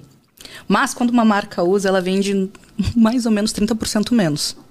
Ou seja, o consumidor viu a roupa sendo anunciada num corpo gordo, não gostou, porque a gente ainda tem repulsa a corpos gordos e a gente não aceita o nosso próprio corpo. Então, mesmo que seja um corpo ah, semelhante ao meu, eu não vou gostar e aí eu não compro. E a marca precisa vender. Então a marca vai lá e coloca alguém sem barriga. É Aí vai lá uma. e bota. Não, faz um Photoshop, que eu já vi uns Não, Também, olha só. também. Olha, e fora que, vamos, vamos combinar, as modelos plus size que o povo usa Não, são as mulheres mais vamos falar, magérrimas. Vamos falar das plus size da Shein. Precisamos Gente, falar. são as pessoas que... Elas mas- não têm barriga. e a tipo, cintura é mais fina Não, que a as minha. pessoas são magras, gente. É as pessoas isso. são. É, tipo, É isso. É porque a pessoa, tipo, É tipo, isso. a pessoa. Porque a pessoa é fora do peso, tipo, tipo, eu não tô 100% no padrão. Ah, essa é gorda. Mas não, se olha a mulher, deve ser uma mulher 46. É. E desde quando 46 a pessoa é- Exato, é, enorme, exatamente. não é? Quando, há, há anos atrás, eu fazia uns jobs a mais como modelo e eu comecei fotografando para marcas independentes. Aí um dia minha amiga falou assim: vamos numa agência, porque ah, você tem um baita de um potencial. Eu falei: vamos. Quando eu cheguei lá, tipo, tinha assim: a, a ficha para modelo plus size era numeração 40 para ser plus size. Plus e eu usava size? 52. E eu falava, ah, eu nunca vou ser uma modelo plus size, porque parece que eu sou gorda demais para ser modelo 40. plus size. Não faz sentido nenhum. não faz. né? Você vê umas meninas muito. Ser essa Tem um celular, gente. É o meu, gente. Parabéns. Perdão, perdão. Não foi o da produção, ganhamos hoje. Ganhamos hoje. Uma palma pra nós. É, eu fico, tipo, não que, tipo, que essas, que essas pessoas. Acho que todo mundo tem que ser representado. Mas você pegar uma, uma menina. Você falou 40, eu tô falando 44. É uma pessoa, na brasileira, é uma mulher cadeiruda. Uma mulher, uma mulher com o corpo magra. da brasileira Corpo da convencional. brasileira. convencional. exatamente. que, se- é- é- que tem quadril e tem cintura fina. Exatamente. Aí pensa, tipo, se isso é ser modelo plus size, se isso é o esperado do plus size, pega uma mina gorda e a gente fica se colocando, tá, então, tipo, meu corpo é errado. Sim. Qual é- tem lugar pra mim? Não tem. Mas é isso que a gente tá vindo fazer nessa internet. Eu e todas as outras influências gordas estão aqui pra, assim, ó, pra desbravar, pra carpir esse lote e mostrar que a gente tem que ocupar espaços. E que a nossa imagem ela tem que ser aceita. Então, se ah, o corpo gordo ele causa desconforto por toda uma questão gordofóbica estrutura- estrutural da nossa sociedade, não olha. Vira cara, mas eu vou estar lá, eu, meu corpo vai estar presente, eu vou estar ocupando espaço e a minha voz vai estar sendo ouvida. Palmas. Eu acho que falta, tipo assim, tem que haver uma é, menos falso moralismo, eu acho. Sei lá, porque, tipo assim, eu vi uma, uma matéria maravilhosa no Fantástico, falei isso outro dia no podcast, sobre corpos reais, não sei o quê. Maravilhosa a matéria. E logo depois anunciaram a novela que ia entrar, que eu não lembro qual era, e não tem. Um gordo na novela. É todo mundo muito magro, todo mundo acorda maquiado, entendeu? Então a, a televisão, ela sempre quer passar essa. Eu, eu falo mesmo, gente. A televisão ela quer passar essa imagem pra, de perfeição. A gente ficou. Eu lembro que na época que começou o negócio de silicone, que foi até Débora Seco que apareceu no Faustão, com aquele peito de bola e tal. Tipo assim, todo mundo queria botar silicone. Porque a, a televisão empurra pra você um padrão. Tipo, você precisa ter um peito de, de silicone. Você precisa ser magrinha, você precisa. Tipo, na- nas novelas, por exemplo, você não vê. Sabe? Então, é, acho que tem um pouco de. Qual é- seria a palavra, Renato? Tipo assim, é um pouco de. Falam, querem falar bem do, do, do Evelyn, corpo é real, porque- mas não querem botar o corpo real na novela. É porque. é, tá, eu vou voltar com aquela coisa. Está na pauta. Está na pauta. Está na pauta você falar sobre aceitação. Entendeu? E é Uhum. Está na super- pauta social hoje Está em na dia. pauta social, é, super bacana, é bonitinho eu falar de aceitação. É legal. É legal, é super, é super bacana. Então todo o programa vai falar, todo mundo vai falar, todo mundo vai bater palma. E é isso mesmo, você aceita, muito bem. Mas na hora bem. de colocar uma protagonista gorda na novela Isso. das Agora- nove, não tem. Não tem, entendeu? Não tem ninguém lá. Você abre uma revista, não, tipo, nem tem uma revista, né? Você abre um Tem, site, gente. tem muito pouco, é, Pouco, ninguém mais. mas é. tem. Você abre, tipo, e não tem, não tem, as coisas não aparecem, entendeu? Tipo, Sim. é, é, então, coisa- toda marca que eu vejo que está fazendo alguma coisa em relação a isso, eu sempre. Eu, eu- tem, ganha sempre a minha admiração. Que você chega lá e fala: olha, não, não, olha, pegou uma, uma, uma, uma, menina realmente gorda para colocar aqui. Entendeu? E ela tá, e ela tá representando. E, e muitas pessoas que estão naquela situação estão se espelhando naquilo ali. Poxa, olha, existe alguém. É a mesma coisa que a gente, tá- a gente falou semana passada do, do, do teaser da Pequena Sereia. Que as meninas que as meninas pretas viram É e ficaram. Porque tipo, é você se ver. Agora, Representatividade. Imagina, imagina o quão poderoso vai ser no dia que a protagonista da próxima novela das oito for gorda. E ela chegar e ela ser, tipo, e, tipo, e ser uma gorda não estereotipada, ela não é engraçada, ela não é estabanada. Não, eu vou- posso fazer uma crítica sobre Ah. a Pequena Sereia? Eu Ah. amei tudo, já foi um grande passo. Beleza, mas botaram uma preta padrão também. É. Entendeu? Assim, eu, eu Mas vou uma falar, coisa foi de bom, cada vez, Mas é. foi mara, foi mara, foi legal. Uma parabéns, coisinha de cada parabéns. vez. Mas só assim, só um adendo, Só que entendeu? aí, aí é uma questão que você rebate muito. Desculpa, meu fone. Você rebate muito para nossa própria sociedade. Querendo ou não, a gente está falando de business e de empresas. Eu Sim. acho que é, é o que ela falou ali da, da queda de 30% de consumo. Quando você põe, você expõe uma pessoa. Porque, querendo ou não, você não pode só demonizar a TV e o meio de comunicação, porque é business. Sim. É trabalho. O que é. pior e o que assusta é justamente você ver, e eu cito Que isso como exemplo quando, pessoas, quando né? eles botaram, quando eles botaram o Lázaro Ramos como protagonista daquela novela, foi a maior rejeição. Porque ele tava fazendo um afro, negro, né? Afro, rico, culto e bem-sucedido.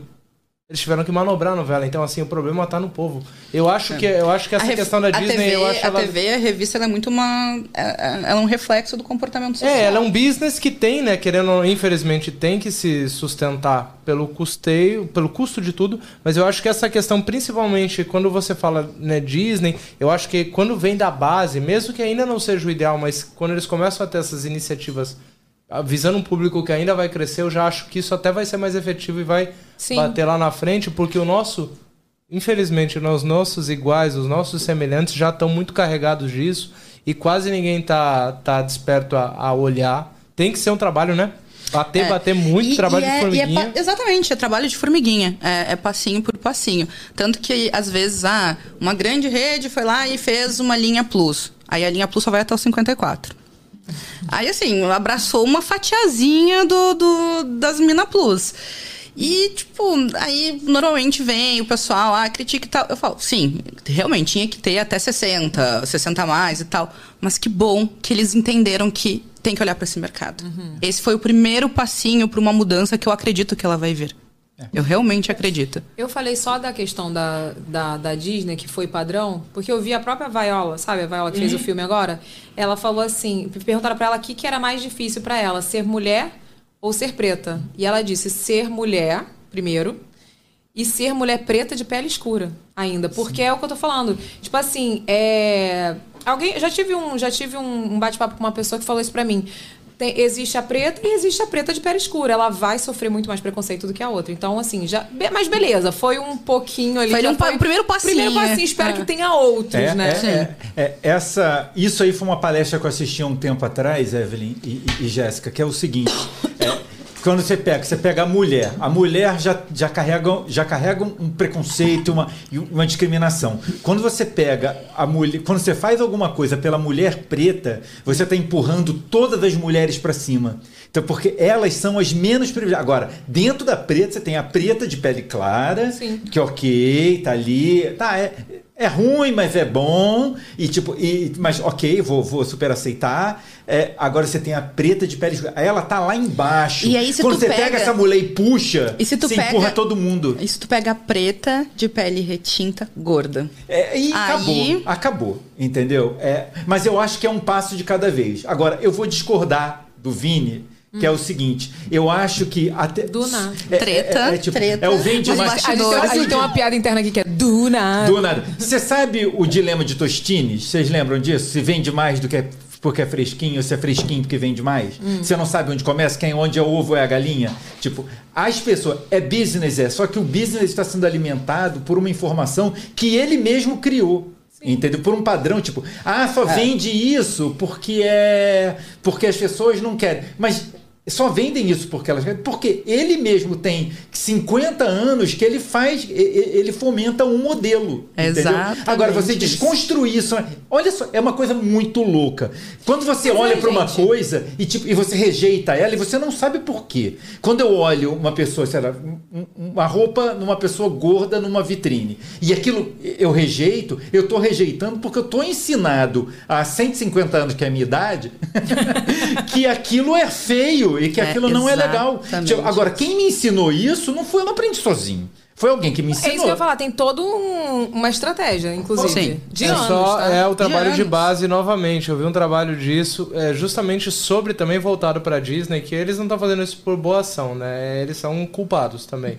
Onde que você pega e é sério, e você puxa todos todos os exemplos de princesas com sua estética impecável, magras, lindas, cabelo liso, nariz, blá blá blá, rosto perfeito. Não tem princesa gorda. E Não tem. vilãs, não. Vilã é, eles tem. fizeram, não, é justamente isso. Eles fizeram é o levantamento estou. Sobre então. princesas e vilãs. E aí, tipo assim, todas as vilãs, sem exceção, nariz tortinho, Ah, nariz deformado, nariz pro lado, gordinha. Todas. é, e sempre, eles sempre estavam colocando esse. É isso que eu falo, um trabalho de base. Desde pequeno eles te, eles te imputam que o belo e o bom é X, o ruim. Quando, na feio verdade, é o doutora Y, Ana Beatriz sabe? veio aqui pra provar que isso não é verdade e falou pra gente que psicopata não tem cara lindo, maravilhoso, perfeito, É. né? Sim, a maioria sim, dos sim. psicopatas são homens brancos. Não, pessoas que, que passam, passam, né, pela. Viciado em true crime. Ela- elas passam, né? Como que ela falou? Renata, totalmente. Elas passam totalmente, né? Na, na- sobre a sociedade, né? Sem, sem nenhuma dúvida, né? Sem nenhuma. Muito Sendo uma suspeita. É, é, ela mas falou é- isso. Aliás, não só ela falou, a doutora a Paula. Luana e Paula também. Paula, delegada Paula Maia. É, então, é, é- é só para concluir, e, é- e eu concordo super com o Vini, é, a gente, tipo, esses modelos, e, e, tipo, quando a Disney pega uma, uma menina que sofreu um. É o vídeo com mais dislike do, do, do YouTube agora, tipo, é, é o teaser da Pequena Sereia. Recebeu uma, uma quantidade enorme de dislike. Por quê? Porque as pessoas não entendem. Eu não quero, eu não quero Maria. Agora, tipo, é que você não assiste, você. Você assiste é, House of Dragon? Não. Ah, É um spin-off de Game of Ele é- Thrones. ele é um- muito- É, é, é um spin-off de. Game E pegaram uma família que, tipo, não, não, não tem gênero, é fantasia. E colocaram pretos no lugar. Umas pessoas lindas, umas pessoas lindíssimas. Sofreram um puta hate. As pessoas, ah, mas eles não são pretos, eles são valerianos. Ai, quem é valeriano, meu filho? Quem Nem é existe, sereia? gente. Não, exi não existe sereia. Ai, não gente, é muito complexo. Eu sei As pessoas são essa pauta é uma loucas. pauta complexa. Não, não, É, tipo, é uma, é uma pauta complexa e a gente fala assim de tipo, toda uma construção social, porque é exatamente isso. Quando eu falo que a mulher, quando vê uma, uma modelo gorda com barriga e não compra, e aí a gente. A, e a indústria tem que vender, e aí por isso coloca uma pessoa magra, mas é a própria indústria que impôs aquela imagem como uma imagem ideal. E há muitos e muitos anos. Até desconstruir isso é um passo de formiguinha. Até porque essa caminhada começou por agora. Então, Isso é assim. recente, né? É Tem o quê? muito 10 recente. anos? 10 anos. Cinco não é. anos? Exatamente. É- é muito pouco Exatamente. tempo. Então, assim, a gente não vai ver as mudanças agora, mas eu tenho certeza que a gente tá mudando a realidade das próximas gerações. E isso já me dá, tipo, todo o propósito pra continuar. Ah, gente, eu quero também que a geração, assim, meu filho seja mais, sabe? mas olha só, eu acho. Ai, que ele sabe, que ele se ame. Eu vi, eu, tipo, eu falei outro dia no podcast aqui, eu não quero que ninguém aponte o narizinho dele, não quero que, sabe, eu não quero que ele aponte ninguém, nem cabelo, nem corpo, nem nada, sabe? Eu, eu acho que vai ser, eu tenho essa esperança. É, eu, acho também que as novas gerações, é, tipo, as, as pessoas mais novas, as crianças, elas já, é, elas já são melhores. tipo, porque também ser melhor do que a gente nem precisa de muito esforço, né? Não precisa se esforçar. É, mas eu, eu acho que elas já são melhores com uma série de questões. Eles não têm mais tanto ran- esse ranço que a gente tem de uma criação toda estropiada. acha? Eu acho, Evelyn. Tomara. Porque é, eu, espero, eu espero, eu, eu tenho super esperança. Eu vejo, por exemplo, meus sobrinhos. Muito. Eu vejo meus sobrinhos que são é, é, é, é, pessoas, tipo. que Melhores têm- do que a gente. Muito melhores, muito melhores do que eu, com a idade deles. Era péssimo, era muito ruim com os outros, é comigo mesmo. Verdade. Outro dia eu fiquei parando pra pensar se eu já fiz bullying com alguém. Já, Já. Claro que já. Na Porque- adolescência. Eu, eu já sofri, eu sofri muito bullying. E é aquilo, a é aquela coisa, né, do, do oprimido que vira opressor. Tipo, quantas vezes eu, ou, tipo, esperei uma oportunidade pra fazer um comentário quando eu era mais jovem. Ou falar, eu sofria gordofobia e era gordofóbica com outras pessoas gordas. Então, é aquilo. é, é, a gente foi, tipo, ensinado a, a- a se comportar dessa forma e eu tenho muita esperança que a próxima geração, justamente por, né, pra gente já ter vivido tudo isso, a gente consiga repassar pra próxima que, cara, nesse não é o caminho. A gente consegue fazer diferente, fazer muito melhor. Gente, minha avó era gordofóbica. Super. Sabe? Gente, olha, eu e minha irmã. Ai, a minha irmã- a a minha gente não, só, Evelyn, a minha, não é ela não podia todo me ver. mundo. Eu juro pra você, ela me via, ela tá gorda, né? Tipo, e não tava. Tipo assim, se você ver minhas fotos adolescente, eu era mais cheinha, mas nada. Não, quando- Tá, você engordou? Era assim, minha avó. Não, eu Gente, também, eu- a não, minha irmã, também. se estiver assistindo, ela super vai lembrar. A gente chegava, a primeira coisa que minha avó falava né, era: Oi, minha neta, você beijou. Eu, Tá gorda, você, tá, você engordou? Tá comendo muito, hein? Aham. Era uma coisa, é uma coisa já de, daquela época, gente. Exatamente. Não, e é muito, muito doido, porque eu também fui a pessoa que escutei, ah, engordou, não sei o quê. E eu olho as fotos também Nem da. tava. Gente, vestindo 40, 42. E com a cabeça, tipo, deturpada e odiando o meu corpo. E aí hoje, aqui, com 110 quilos, usando 52, 54. Cara, eu olho pro meu corpo e falo assim, que obra de Deus. O que é isso que está passando aqui do nada? o fumacê, gente, tá vendo? Mas é isso. É, Sabe uma, uma frase É, pior? total. Jéssica deve ter ouvido muito. Nossa, é tão bonitinho, mas é gordo, né? É, eu escutava muito assim, ah, Ou você é tão você- bonita de rosto. Isso que eu ia falar. Esse de rosto, é, minha irmã falava, que as pessoas falavam, nossa, é bonita de Tem, um- rosto. tem uma frase pior. Tem uma frase Fala. pior. Nossa, por que, que todo gordo é bonito de rosto? Ou seja, o seu rosto é bonito, mas o resto O é uma corpo merda. não é. É. Se você Se eu- emagrecesse, Nossa, eu ouvia muito tem isso. isso. Você ia melhorar. você ia melhorar. Nossa, você seu ia ser mais irmão, feliz. seu irmão, seu irmão é tão bonito, né? Você é gordo, Não, né? isso aí, assim, sobre irmão, nem vamos entrar nesse mérito, É. porque a minha irmã sofreu comparação demais comigo. Porque desde pequena, se você vê, minha irmã era mais cheinha eu era mais magrinha. Aí, tipo assim, quando ela, ela, ela começou a engordar, minha irmã, ela sempre já teve uma estrutura mais. E na minha família, meu pai era é, gordinho, né? E ela começou depois da primeira gravidez dela.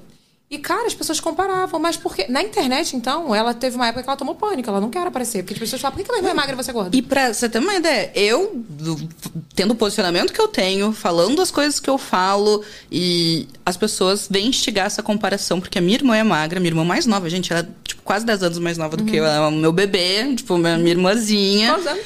Ela tem, deixa eu ver, eu tenho 29, ela tem 21. E, não, e agora, agora ela não é nem mais magra, ela é potranca de academia, assim, malhadona, assim, toda sarada.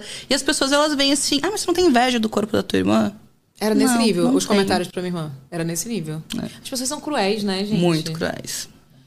Enfim, olha Eu aqui. sempre acho que deu errado, você sabe. Eu acho, né? ele- eles falam que a humanidade deu errado. É. Não, eu concordo, Nós não gente. podemos falar isso porque a gente vai estar criticando Deus. A gente mesmo. Olha, eu posso É. roubar o seu brilho um pouquinho aqui? Pode, meu filho. Brilha, rouba meu brilho. Posso roubar? É. Jéssica, você que trabalha com moda, me diz uma coisa: por que, que é tão difícil para as marcas padronizarem o tamanho das roupas? Por que, que eu visto 40 numa, 42 na outra, 48 na outra?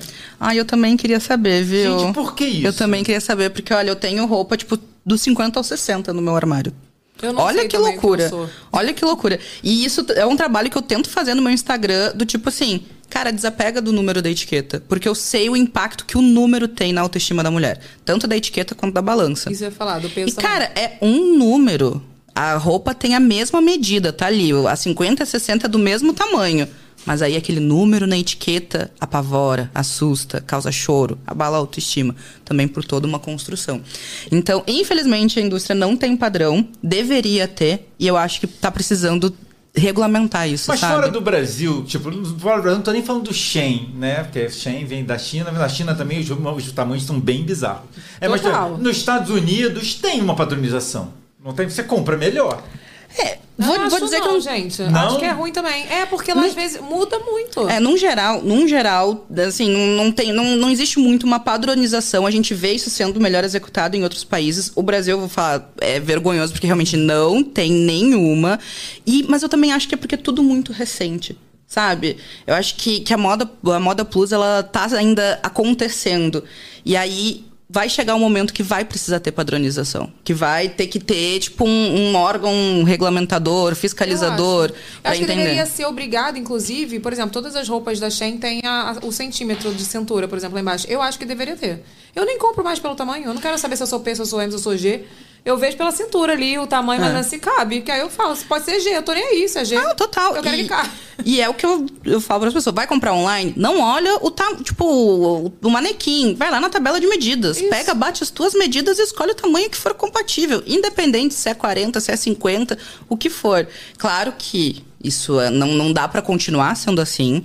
Até porque vem aquele, aquela questão que eu trouxe mais cedo de como que eu vou ter uma calça tamanho 60 se eu não, tipo, não visto 60? E a mulher 60 vai chegar nessa loja que diz ter tamanho 60, vai pegar a calça, não vai subir do joelho, isso vai vai, causar aumentou pra, né, mais. é, e aí é aquela coisa. A gente tem, aqui tentando desconstruir que, tipo, ter engordado, estar gorda, ser gorda não é um problema. Mas isso é social, isso é uma coisa que tá, tipo, intrínseco na gente, a gente associa a coisas negativas. Então a mulher, quando ela pensa, pá, engordei, isso vem e já traz aquele impacto, né, negativo na autoestima.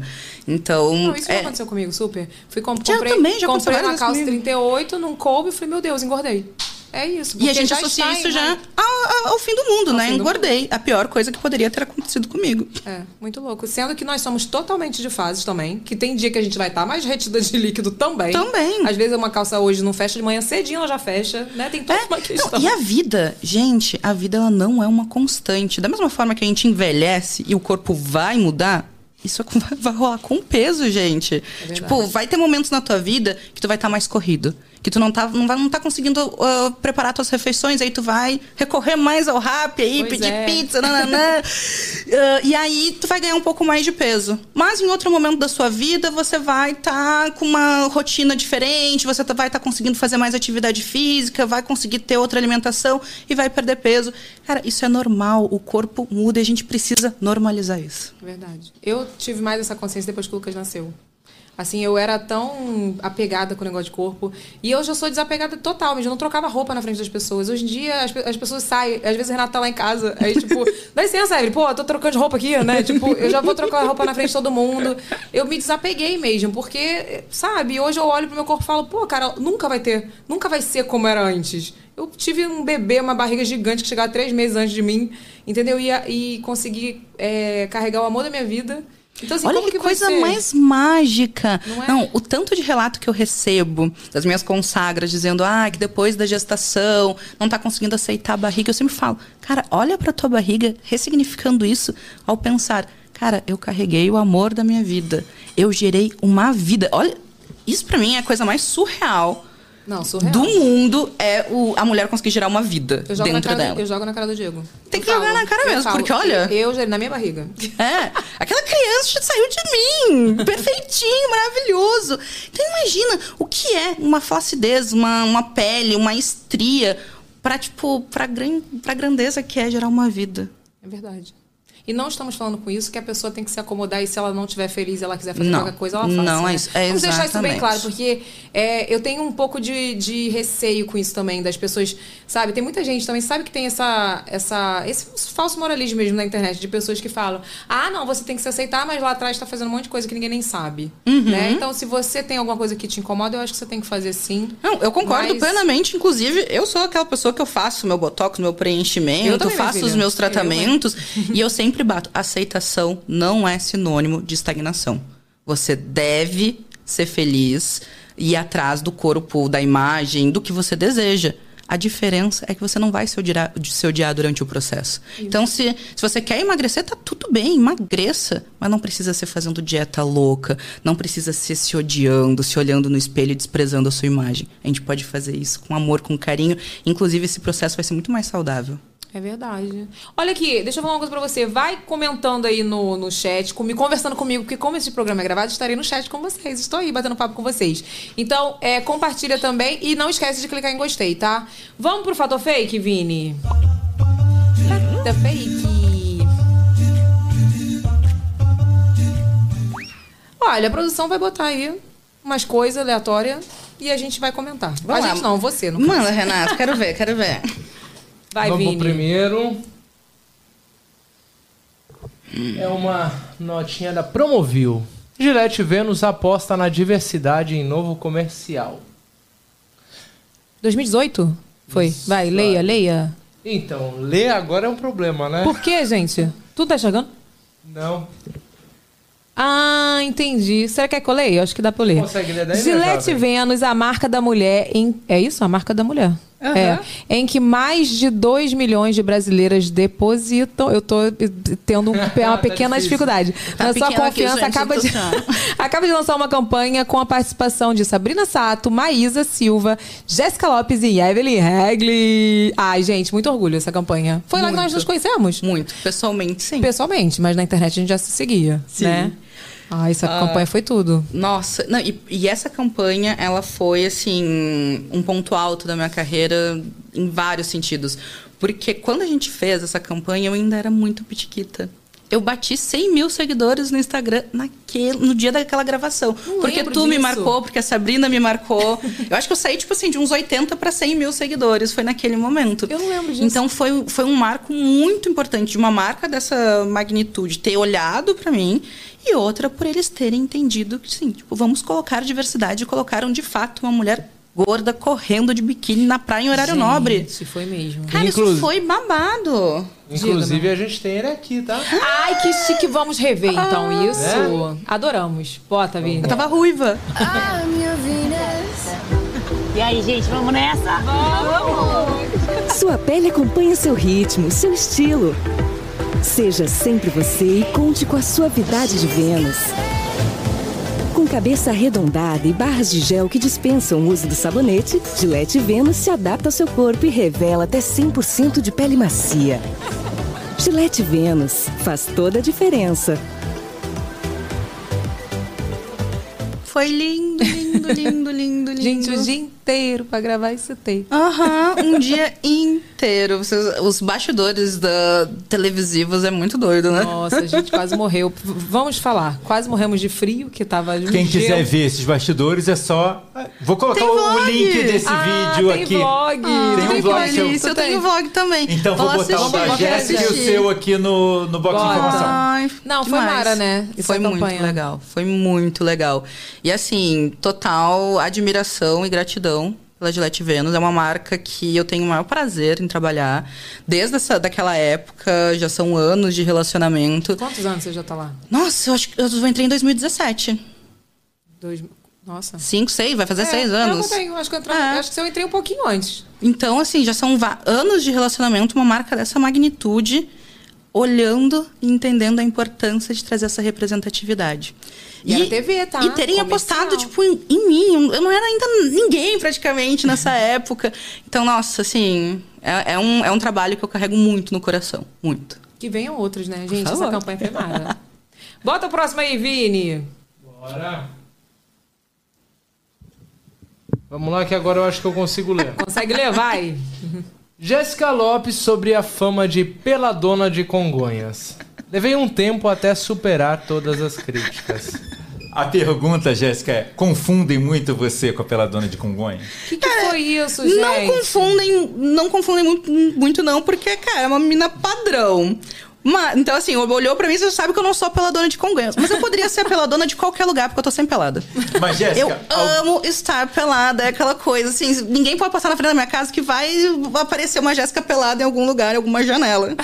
eu sou, de- eu sou dessa teoria, mas me diz uma coisa. Se você não tem um vizinho pelado, é porque o vizinho pelado é você. Exatamente, no caso sou eu mesmo. É, ah, mas alguém perguntou já pra você: Nossa, você engordou? É você, a Jéssica? Não, pior que não, Porque pior olha que só, você joga Gente, eu Jéssica sei, Lopes. eu não sei essa fi Olha só, você aí. joga Jéssica Lopes no Google, vem a Jéssica e vem a peladona de Congonhas. Por quê, gente? O nome da Jéssica? Porque o nome dela é Jéssica Lopes. Ah, Eu vou falar, não confundo, mas me atrapalhou, viu? Porque, ó, se procurasse meu nome no Google e só desse, eu acho que tá- melhorava a minha vida aí. Mas não, tem que compartilhar o post com a peladona Fala de a verdade, Congonhas. tu é a peladona de Congonhas. Sou peladona de- do, do Rio Grande do Sul.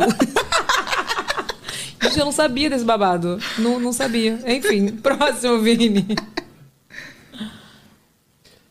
Esse é um tweet da Jéssica. Desista da ideia de mudanças de vida imediatas. Foque em ser 1% melhor hoje. Escolha uma delas para começar. Leia cinco páginas de um livro, 10 minutos de exercício, beba um copo a mais de água. Fato. Fato total. Não é Es- fake, não. Explique por que você falou isso. Gente, trazendo, vamos trazer aqui para psicanálise. O nosso cérebro ele não foi condicionado para grandes mudanças, porque ele ainda tem um pensamento lá da época das cavernas que ele tem que poupar o máximo de energia possível, porque vai que um bicho invada a nossa casa, a gente tem que sair correndo. Enfim. Então, cada vez que a gente tenta implementar um novo hábito, o cérebro dá uma sabotada, porque ele interpreta como se você está gastando mais energia. E isso é qualquer coisa, gente. das- Tipo assim, pegar um caminho diferente para ir para o mesmo lugar que você já vai todos os dias. Então, quando a gente pensa assim, amanhã eu vou mudar de vida, eu vou ir na academia todos os dias, vou mudar minha alimentação, vou beber 3 litros de. Cara, você não vai conseguir porque é muita mudança. As coisas precisam ser graduais. Por isso que a gente fala para o desenvolvimento de hábito, ele precisa de 21 dias. Porque aí o cérebro condiciona que agora isso faz parte da sua rotina. Então começa aos poucos. E assim, às vezes a gente pensa, ah, fazer 10 minutos de exercício não é nada. Mas fazer zero? Aí sim, É que pior é pior ainda. Então, quantas vezes a gente já tentou, ah, tipo, se matricular na, na, na academia, vai na primeira semana, aí na segunda semana falta um dia, na terceira semana faltou três, e aí na quarta tu já não vai mais. Porque se faltou três, então não vai adiantar nada. Cara, adianta, adianta sim. Então, é- essa, essa ideia da, da mudança aos poucos, de aos poucos a gente ir implementando e mudando, cara, é o melhor caminho. Até porque se hoje você começar aos pouquinhos, daqui a um ano você vai ter agradecido por ter começado. É verdade. E você sabe que até a questão da criança é assim? É, quando eu fiz curso de sono, o médico fala que você, para implementar a rotina do sono com a- na criança, é no mínimo 15 dias, para ela começar a entender que agora ela dorme mais cedo, e daí ela tem que dormir até tal hora. Então, por isso que é difícil no início. Exatamente. Ela acorda e tem que ter a persistência ali, né? Tipo, sempre. Tudo, tudo na vida eu acho que é assim, né? Com certeza. Você tem que, ter, tem que ter uma constância. Vem cá, qual o limite pra se tatuar? Me fala. Porque você. Olha, você inspirou minha irmã, viu? Que ela fez aqui também, ela fez tudo aqui. Gente, eu dizia que o, que o meu limite era o rosto, que eu não ia tatuar o rosto, mas eu fiz uma tatuagem que pegou aqui no cantinho. Acho que considera rosto aqui. É, já. Foi discretinho, mas foi o rosto. Ainda, ainda acredito que eu não vou tatuar Não, não de fato, mas de resto, assim, quando tiver pele, tem tatu. Sério? Aham. Tu, tu tem, nem sabe quantos tu tem, né? Não sei. Não sei mesmo. Quando começou isso, essa paixão? Cara, desde que eu me, conheço por gente. Assim, eu primeira, sempre quis. anos? Foi com 18. Porque meus pais nunca deixaram. Tu fez, eu fiz, tu fez alguma na- no evento da Gillette? Eu Aham. fiz essa vaca. Eu fiz, eu fiz um coelhinho. Tá aqui. Aqui, eu fiz no, no evento da Gillette. Eu era aquela criança que, não sei se tu lembra daqueles cadernos que vinha com tatu. Sabe aquelas tatu que Aham. saem com água? E aí eu pegava todas as tatuagens do caderno e colava todas no braço. Tipo, no mesmo braço. Porque eu sempre quis ser uma pessoa tatuada. Então, es- essa sempre foi uma certeza muito grande na minha vida. Aí meus pais nunca deixaram. Agradeço eles não terem deixado, porque eu teria feito muita tatuagem cagada. É, Mas aos certeza. 18 anos, aí eu comecei. Aí eu fiz a minha primeira tatuagem aos 18, aí... Qual é a primeira, tu lembra? é um lacinho vermelho que eu tenho Ah, nas tá. costas. Que hoje quase faz parte de outra tatuagem, porque eu tenho uma tatuzona, assim, grandona nas costas. Mas foi ela. E aí, daí eu só comecei a executar todas as ideias mirabolantes que eu já tinha. Fiz todas as tatuagens com significado. Aí depois, hoje em dia eu já tatuo, às vezes só porque eu quero, porque eu acho bonito. Não faz uma diferença. Tipo, por que, que você tatuou? Porque eu tava com dinheiro, no caso, É, aí tipo fui, isso. fui lá e tatuei. Tava com limite no cartão, É. então deu. O cartão tatuador tinha horário. Hoje em dia tá tendo stand de tatu em balada, em festa. evento, você vai lá. Aqui, a gente fez É, no esse evento Um amigo meu tatuou o peito. Eu falei, velho, qual foi? Ele, eu tomei cerveja, eu sempre quis fazer isso. Do Ah, nada, tomou coragem ali. do nada. De graça ainda no evento. Botou, botou uma rosa no meio do peito. Meu pai. Não façam isso também, gente, com responsabilidade. A gente precisa de conteúdo para aquele programa da, da MTV, das piores tatuagens. Nossa, Deus me livre, gente. Eu tenho. Ah, Jéssica, eu não vejo, engraçado, eu não vejo tatuagem feia em você. Mas então, eu tenho. gosto, eu assim, muitas pessoas falam, perguntam se eu me arrependo de alguma tatu. Teria tatus que, assim, que eu não faria hoje ou faria diferente, mas, assim, de forma alguma é um arrependimento. Ela tá ali, eu não penso em cobrir, tá tudo certo. Nossa, eu super quero cobrir. Depois eu te mostro. Acho que eu quero cobrir. Inclusive, Thaís, vou lá. Tô, tô em falta contigo. Thaís Ó, o. Diego tem que mandar fazer uma plástica na tatuagem dele, né? Olha só, não vamos conversar sobre isso, que isso foi pauta de vários sites de fofoca, entendeu? Saiu em vários lugares que eu fiz um rios, né? Tu chama Aham. do sim, marido que, sim, que ele fez a tatu antes da plástica. Eu falei, gente, se você acha que seu dia tá ruim, pior é pro meu marido que me tatuou antes das plásticas. Aí todo mundo, kkk, cara. Mas ele, ele super zoou isso, né? Ele fala que vai fazer uma índia no lugar. Porque eu cobri uma Eu tinha uma tatuagem escrita aqui, Diego Amor Eterno. Ah, Aqui. eu lembro. Aí tu cobriu e acharam, assim, divórcio, Nossa, né? vo- eu super falei, boa, vou fazer um vídeo, né? Vai bombar, bombou. Mas nada a ver, tipo, nada a ver. Foi porque eu achei brega, achava brega. Eu quero fazer outra homenagem, tanto pra ele como pro Lucas, quando eu, quando eu fechar a fábrica. Eu quero fazer uma pra família, assim, sabe? Uhum. Mas agora não, agora eu tô, tô tranquila. Vem cá, e essa experiência de mãe de pet? Tu só tinha gato, né? Agora tu Então, tem cachorrinho. Sim, tem um doguinho. Ah, eu amo ser mãe de pet. Renato é super, tá? Super. Tem coisa melhor nessa vida? Ai. Não tem. Não, eu amo bicho. Você Bicho- estraga os seus pets? Total, mimo, mimo. Não, eu falo assim, eles me envergonham quando vem gente lá em casa. É, porque, tipo os pets do Renato. porque escancara o quanto eu não soube dar limites pros meus filhos. Então, assim, o meu gatinho Nicolau, as pessoas vão lá em casa. Vão, tipo, almoçar. Daqui a pouco o gato tá querendo comer a comida, do prato. E ele vem, ele pula na mesa, porque a gente dá, sabe? Então. Porque, né, quando tá em casa, é, isso, essa liberdade que você dá. É, exatamente. Então, esses dias estava minha mãe. E ela falou: Olha só o gato aqui em cima, não sei o que. Eu falei: É, mãe. A gente. A senhora já não me disse que quando a gente vira mãe, a gente morde a língua? Eu sempre falei que eu ia saber educar meus filhos. Olha aí o meu gato mal educado. Cara, é isso. Não, sinceramente, eu acho que você tem que falar pra sua mãe, mãe, ele mora aqui. Você não. É, tipo isso. Não, uma vez eu tava na casa da minha mãe, eu tava morando de favor na casa da minha mãe. De favor, a gente quando tá morando de favor na casa Sim, da mãe, né? Eu tinha sim. separado, tava na, na minha casa. E aí uma amiga do meu pai chegou lá pra visitar eles e aí falou assim: Ah, você pode prender o cachorro? Aí eu falei assim, não. Na casa dele. Ele tá na casa dele. Ele nem, nem morde, porque se fosse um cachorro que morde, vocês automaticamente já aprende. O Pernalonga, Sim. por exemplo, eu não confio. Porque ele gosta de morder as pessoas, entendeu? Eu quero muito conhecer o Eu nunca Pernalonga. vi isso não, ele te acontecer. ama, Renato, ele te ama. Eu tenho certeza que ele vai me amar também, porque eu Vai, tenho essa é relação com os animais. Não, assim, ele ela ama- vai piscar e eu vou estar deitada no chão com o Pernalonga. Ele ama mulheres. Você sabe? Ele odeia o Vini. O Vini, né, Vini? Tu sabe, né, Vini? Ele odeia o Vini. Ele vê o Vini, ele quer ver o capeta, mas não quer ver o Vini. Agora o Renato, ele ama o Renato, vai entender. Mas aí, vou saber quem ele ama? Não vou saber. Então eu prendo. E ele é grande. Se ele quiser avançar numa pessoa, eu não vou conseguir segurar. Sim. Agora, o, tipo, o meu, meu cachorro que ela queria que prendesse era um Yorkshire desse tamanho aqui. Falei, não, ele tá na casa dele, você não. Meu pai ficou assim, tipo, meu pai não sabia onde botar a cara, né? Aí eu falei, ah, eu falei bem brincando, ah, dá licença. Tipo assim, sabe? tchau. Eu, hein, a mulher, tipo, fazer, falar isso Ai, pro mas cachorro. tá sendo maravilhoso também ter cachorrinho. Eu já tive cachorro na minha vida, mas É aquele diferente, né? É, é o cachorro, tipo, da, da família, né? Que, que era na casa dos meus pais e tal. E agora ter o nosso cachorrinho, o Oscarzinho. Mas é diferente, não é? Fala, É, de é super. Não, é, é totalmente diferente. Vibe cachorro, vibe gato. são, são dois, dois universos. E o Gabriel, ele fala assim que, que eu tô muito realizada porque o Oscarzinho deixa eu fazer tudo. Tipo, tudo que os gatos não deixam fazer. Então eu pego, eu, eu mordo a orelha, eu beijo a patinha. Cachorro Eu super pego gosta. assim, eu enfio a orelha dele na minha boca, gente. Gato os gatos, deixa. se eu faço isso, ele, o Nicolau eu pego ele e ele começa a gritar. Então, tipo, não Ele dá. não gosta de colo? Não. A minha irmã fala que gato, cada um tem uma personalidade. Acho que ela tem Exatamente. quatro. Aí, tipo, tem um que ama colo. Tem outro que se ela pegar, ele já faz assim. É, a Merida, minha, a minha outra gatinha, é aquela assim que a perna chega a necrosar e ela não sai do teu colo. Sério. É, ga- gato tem personalidade de humano, Tem. eu acho, sabia? Gato é muito engraçado, gente. Eu queria, é que eu tenho muita alergia, eu queria muito ter gato. Que eu acho que cada gato ia ter. ia ter E um é, e é delícia. É delícia, assim, eu não sou time gato ou time cachorro, eu sou time bicho. Eu também.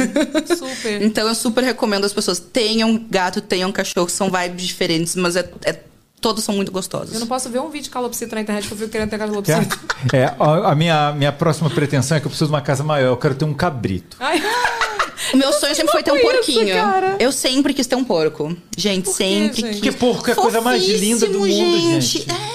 É muito lindo, porco. gente, eu não sei nem cuidar do Porco é muito inteligente, é. É meio tipo faz até cachorro, tabuada. meio tipo cachorro. Gente, se eu tiver Não é mais porco- inteligente, é muito mais Eu inteligente que nunca mais cachorro. Mas a dinâmica bacon. assim, a gente tem em casa, pelo que eu vi assim na internet. É, parecida, Lembra meio parecida. que cachorro. Ai, gente, se eu assim. tiver um porco, eu nunca mais vou comer bacon. Ah, é, tem isso também. Eu O Gabriel vou. fala que eu sou meio sádico, porque eu, que- eu queria ter um porco chamado bacon. Ah, não. Aí não ele dá. falou, ai, Jasmine, mas aí tu come bacon. Eu falei assim, mas... Não, mas é, não é louco você pensar em ter um bicho que você come? É complicado. Deus me livre. É. Não- mas é talvez isso me faça bem, eu volte a ser vegetariana. É. Ó, o Renato, Renato. Renato vegetariano, né? Tipo, ele é louco pra eu me converter ao vegetarianismo de novo. Vem cá, uma qualidade e um defeito da Jéssica. Sem pensar muito, hein? Eu sou extremamente disciplinada, mas eu também sou meio mandona. Então, defeito mandona, É. mas você é disciplinado. E o defeito. Jéssica? Porque mandão não é defeito, né? É sim. Então, não, Ó, Renato, assim. É, eu me acho meio boss, assim, sabe? Aquela. É, é- é uma coisa que eu preciso entender muito, porque eu não. Eu, hum, escrotidão com as pessoas, não, assim, de forma alguma. Mas como eu sou uma pessoa muito direta, muito objetiva, e que, assim, cara, eu não gosto de enrolação, as coisas têm que ser resolvidas ali na hora. Eu tenho que me controlar assim, um pouco de como eu falo. Então acho que isso é um defeito. Eu sou mandona também. Mas eu sou maleável, né, Renato? Renato, uma qualidade e um defeito meu, Renato. Qualidade, generosidade, ser uma pessoa muito generosa. É verdade. Em vários aspectos. Obrigada. É... Defeito. Defeito? É encher o saco pelo que não é necessário. Eu sabia que tu ia falar uma coisa parecida com isso. Se não fosse isso, era alguma coisa parecida. É. Que ele fala que eu enca encasqueto com as coisas que, tipo, não tem nada a ver. Sabe? Eu sou, eu sou essa ligado. pessoa. É, Eu caiu sou. uma ponte. caiu! Agora, tem um copo fora do lugar. Ah, o que, que esse copo está fazendo aqui? Velha, rabugenta, sou eu. Prazer. Vem cá, pergunta de milhões, tá rica? Hum. Eu tô bem. Gente, tá bem. É, tô Eu, rica. eu tô bem. Assim, vou dizer. Vou pegar uma resposta que eu já vi tu dar. Assim, Eu? rico do tipo, não preciso mais trabalhar? Não, não tô. Mas eu tô bem num nível que eu nunca achei que eu ia estar. Verdade. E que isso é muito legal e que eu agradeço muito a internet por me proporcionar, assim, prosperar na vida. Porque é aquilo, eu, o nosso trabalho é extremamente privilegiado e eu queria que os outros trabalhos também fossem. Não é que a influenciadora ganha demais, é que os outros ganham de menos e devia estar todo mundo sendo privilegiado e sendo bem Verdade. remunerado. Então, eu agradeço muito a internet por ter me, me aberto essas portas. Eu tenho a certeza de que eu não estaria onde eu estou hoje trabalhando num, num emprego convencional. Então é isso. Não tô rica, mas eu tô muito bem. Tá rica já, minha filha. Só isso aí já é a própria riqueza, né, Renato? Não tô rica, mas não tô pobre.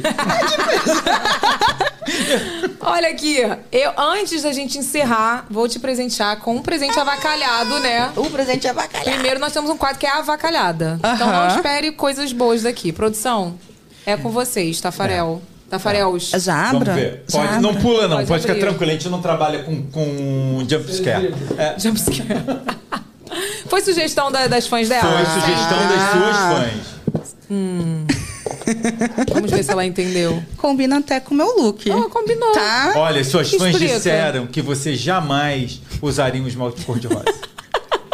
Fala, olha, ela Ah, não vai cara, usar por quê? vermelho. É, realmente, você tá sempre de Vermelho até poderia, mas rosa jamais ela Vou usaria. dizer, vou dizer assim, não vou dizer que elas estão 100% certas, porque eu não sou uma pessoa tão intransigente assim. Você usaria? Mas, mas de fato, vou, não, agora eu vou usar só pra calar a boca. Olha, não faz não que a gente vai cobrar, hein, Jéssica? Eu vou, eu vou. Não, pode deixar aqui registrado. Não vou dizer quando, mas vou usar o esmalte, vou marcar vocês. Tu e vai ainda vou botar? deixar o meu agradecimento ainda para as consagras que sugeriram esmalte rosa. Tu vai botar isso aí, eu não vou dar um dia pra ela tirar tudo. Ah, não, isso pode acontecer. Provavelmente eu vou passar e vou tirar da. Porque eu tenho isso, cara. Tipo assim, se eu passar nude, nudezinho assim, Uhum. não nude bonito, tem uns nude bonito, mas tem uns nude cor de bosta. Tipo assim, eu fico aquilo assim me irritando. Inclusive, eu estou sem cor de bosta hoje.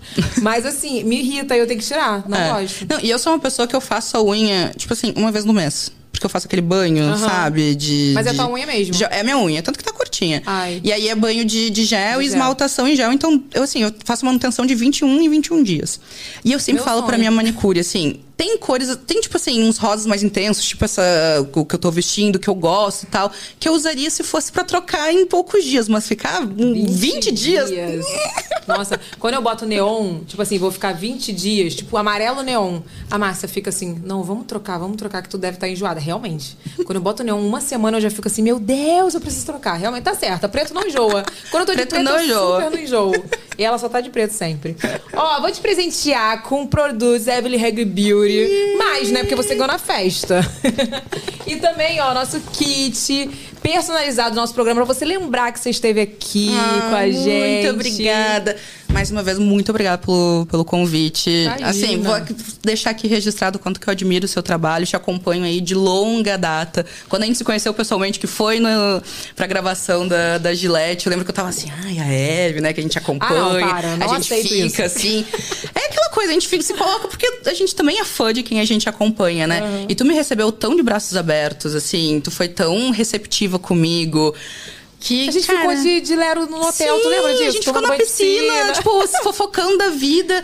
E eu falei, cara, ela é tão incrível quanto na internet. Então, muito obrigada. Vou seguir sempre te prestigiando. Me convida que eu venho mesmo. eu pronto. saio lá do Rio Grande do Sul, venho pro Rio de Janeiro, porque vale muito a pena estar Não, do teu lado. obrigada. Obrigada. E olha, parabéns por esse trabalho que você faz, incrível. Obrigada. Por inspirar tantas mulheres. Eu tenho certeza que você já ajudou e ajuda diariamente as pessoas, assim, a conseguirem se aceitar, se amar, né? Nem só se aceitar, mas se amar e conseguir vestir uma roupa bem e conseguir, é, às vezes.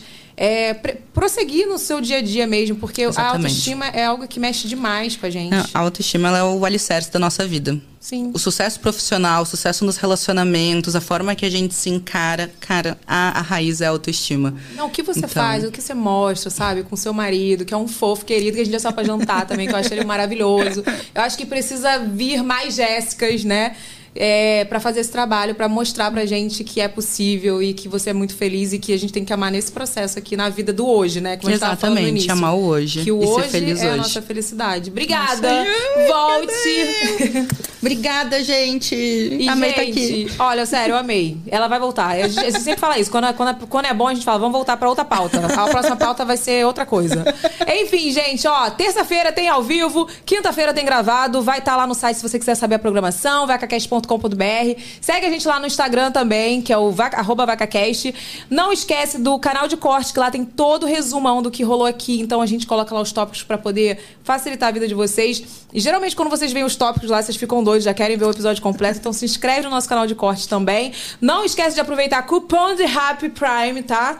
Prime Plus é Prime Plus? Não, como é que é o nome do, do cupom? Happy Prime? Eu esqueci. Você esqueceu o nome Esqueci do o nosso nome do cupom. Enfim, É, muito mas tem bem. link, esqueci, vou, vou lembrar. Mas tem que- Prime Plus. Prime Plus é o nosso cupom pra você garantir um mês grátis de- com todos os benefícios do Happy Prime, tá bom? É isso, gente. Muito obrigada pela sua participação aí. Fiquei batendo papo com vocês no chat. É isso. Até o próximo. Beijo! Tchau.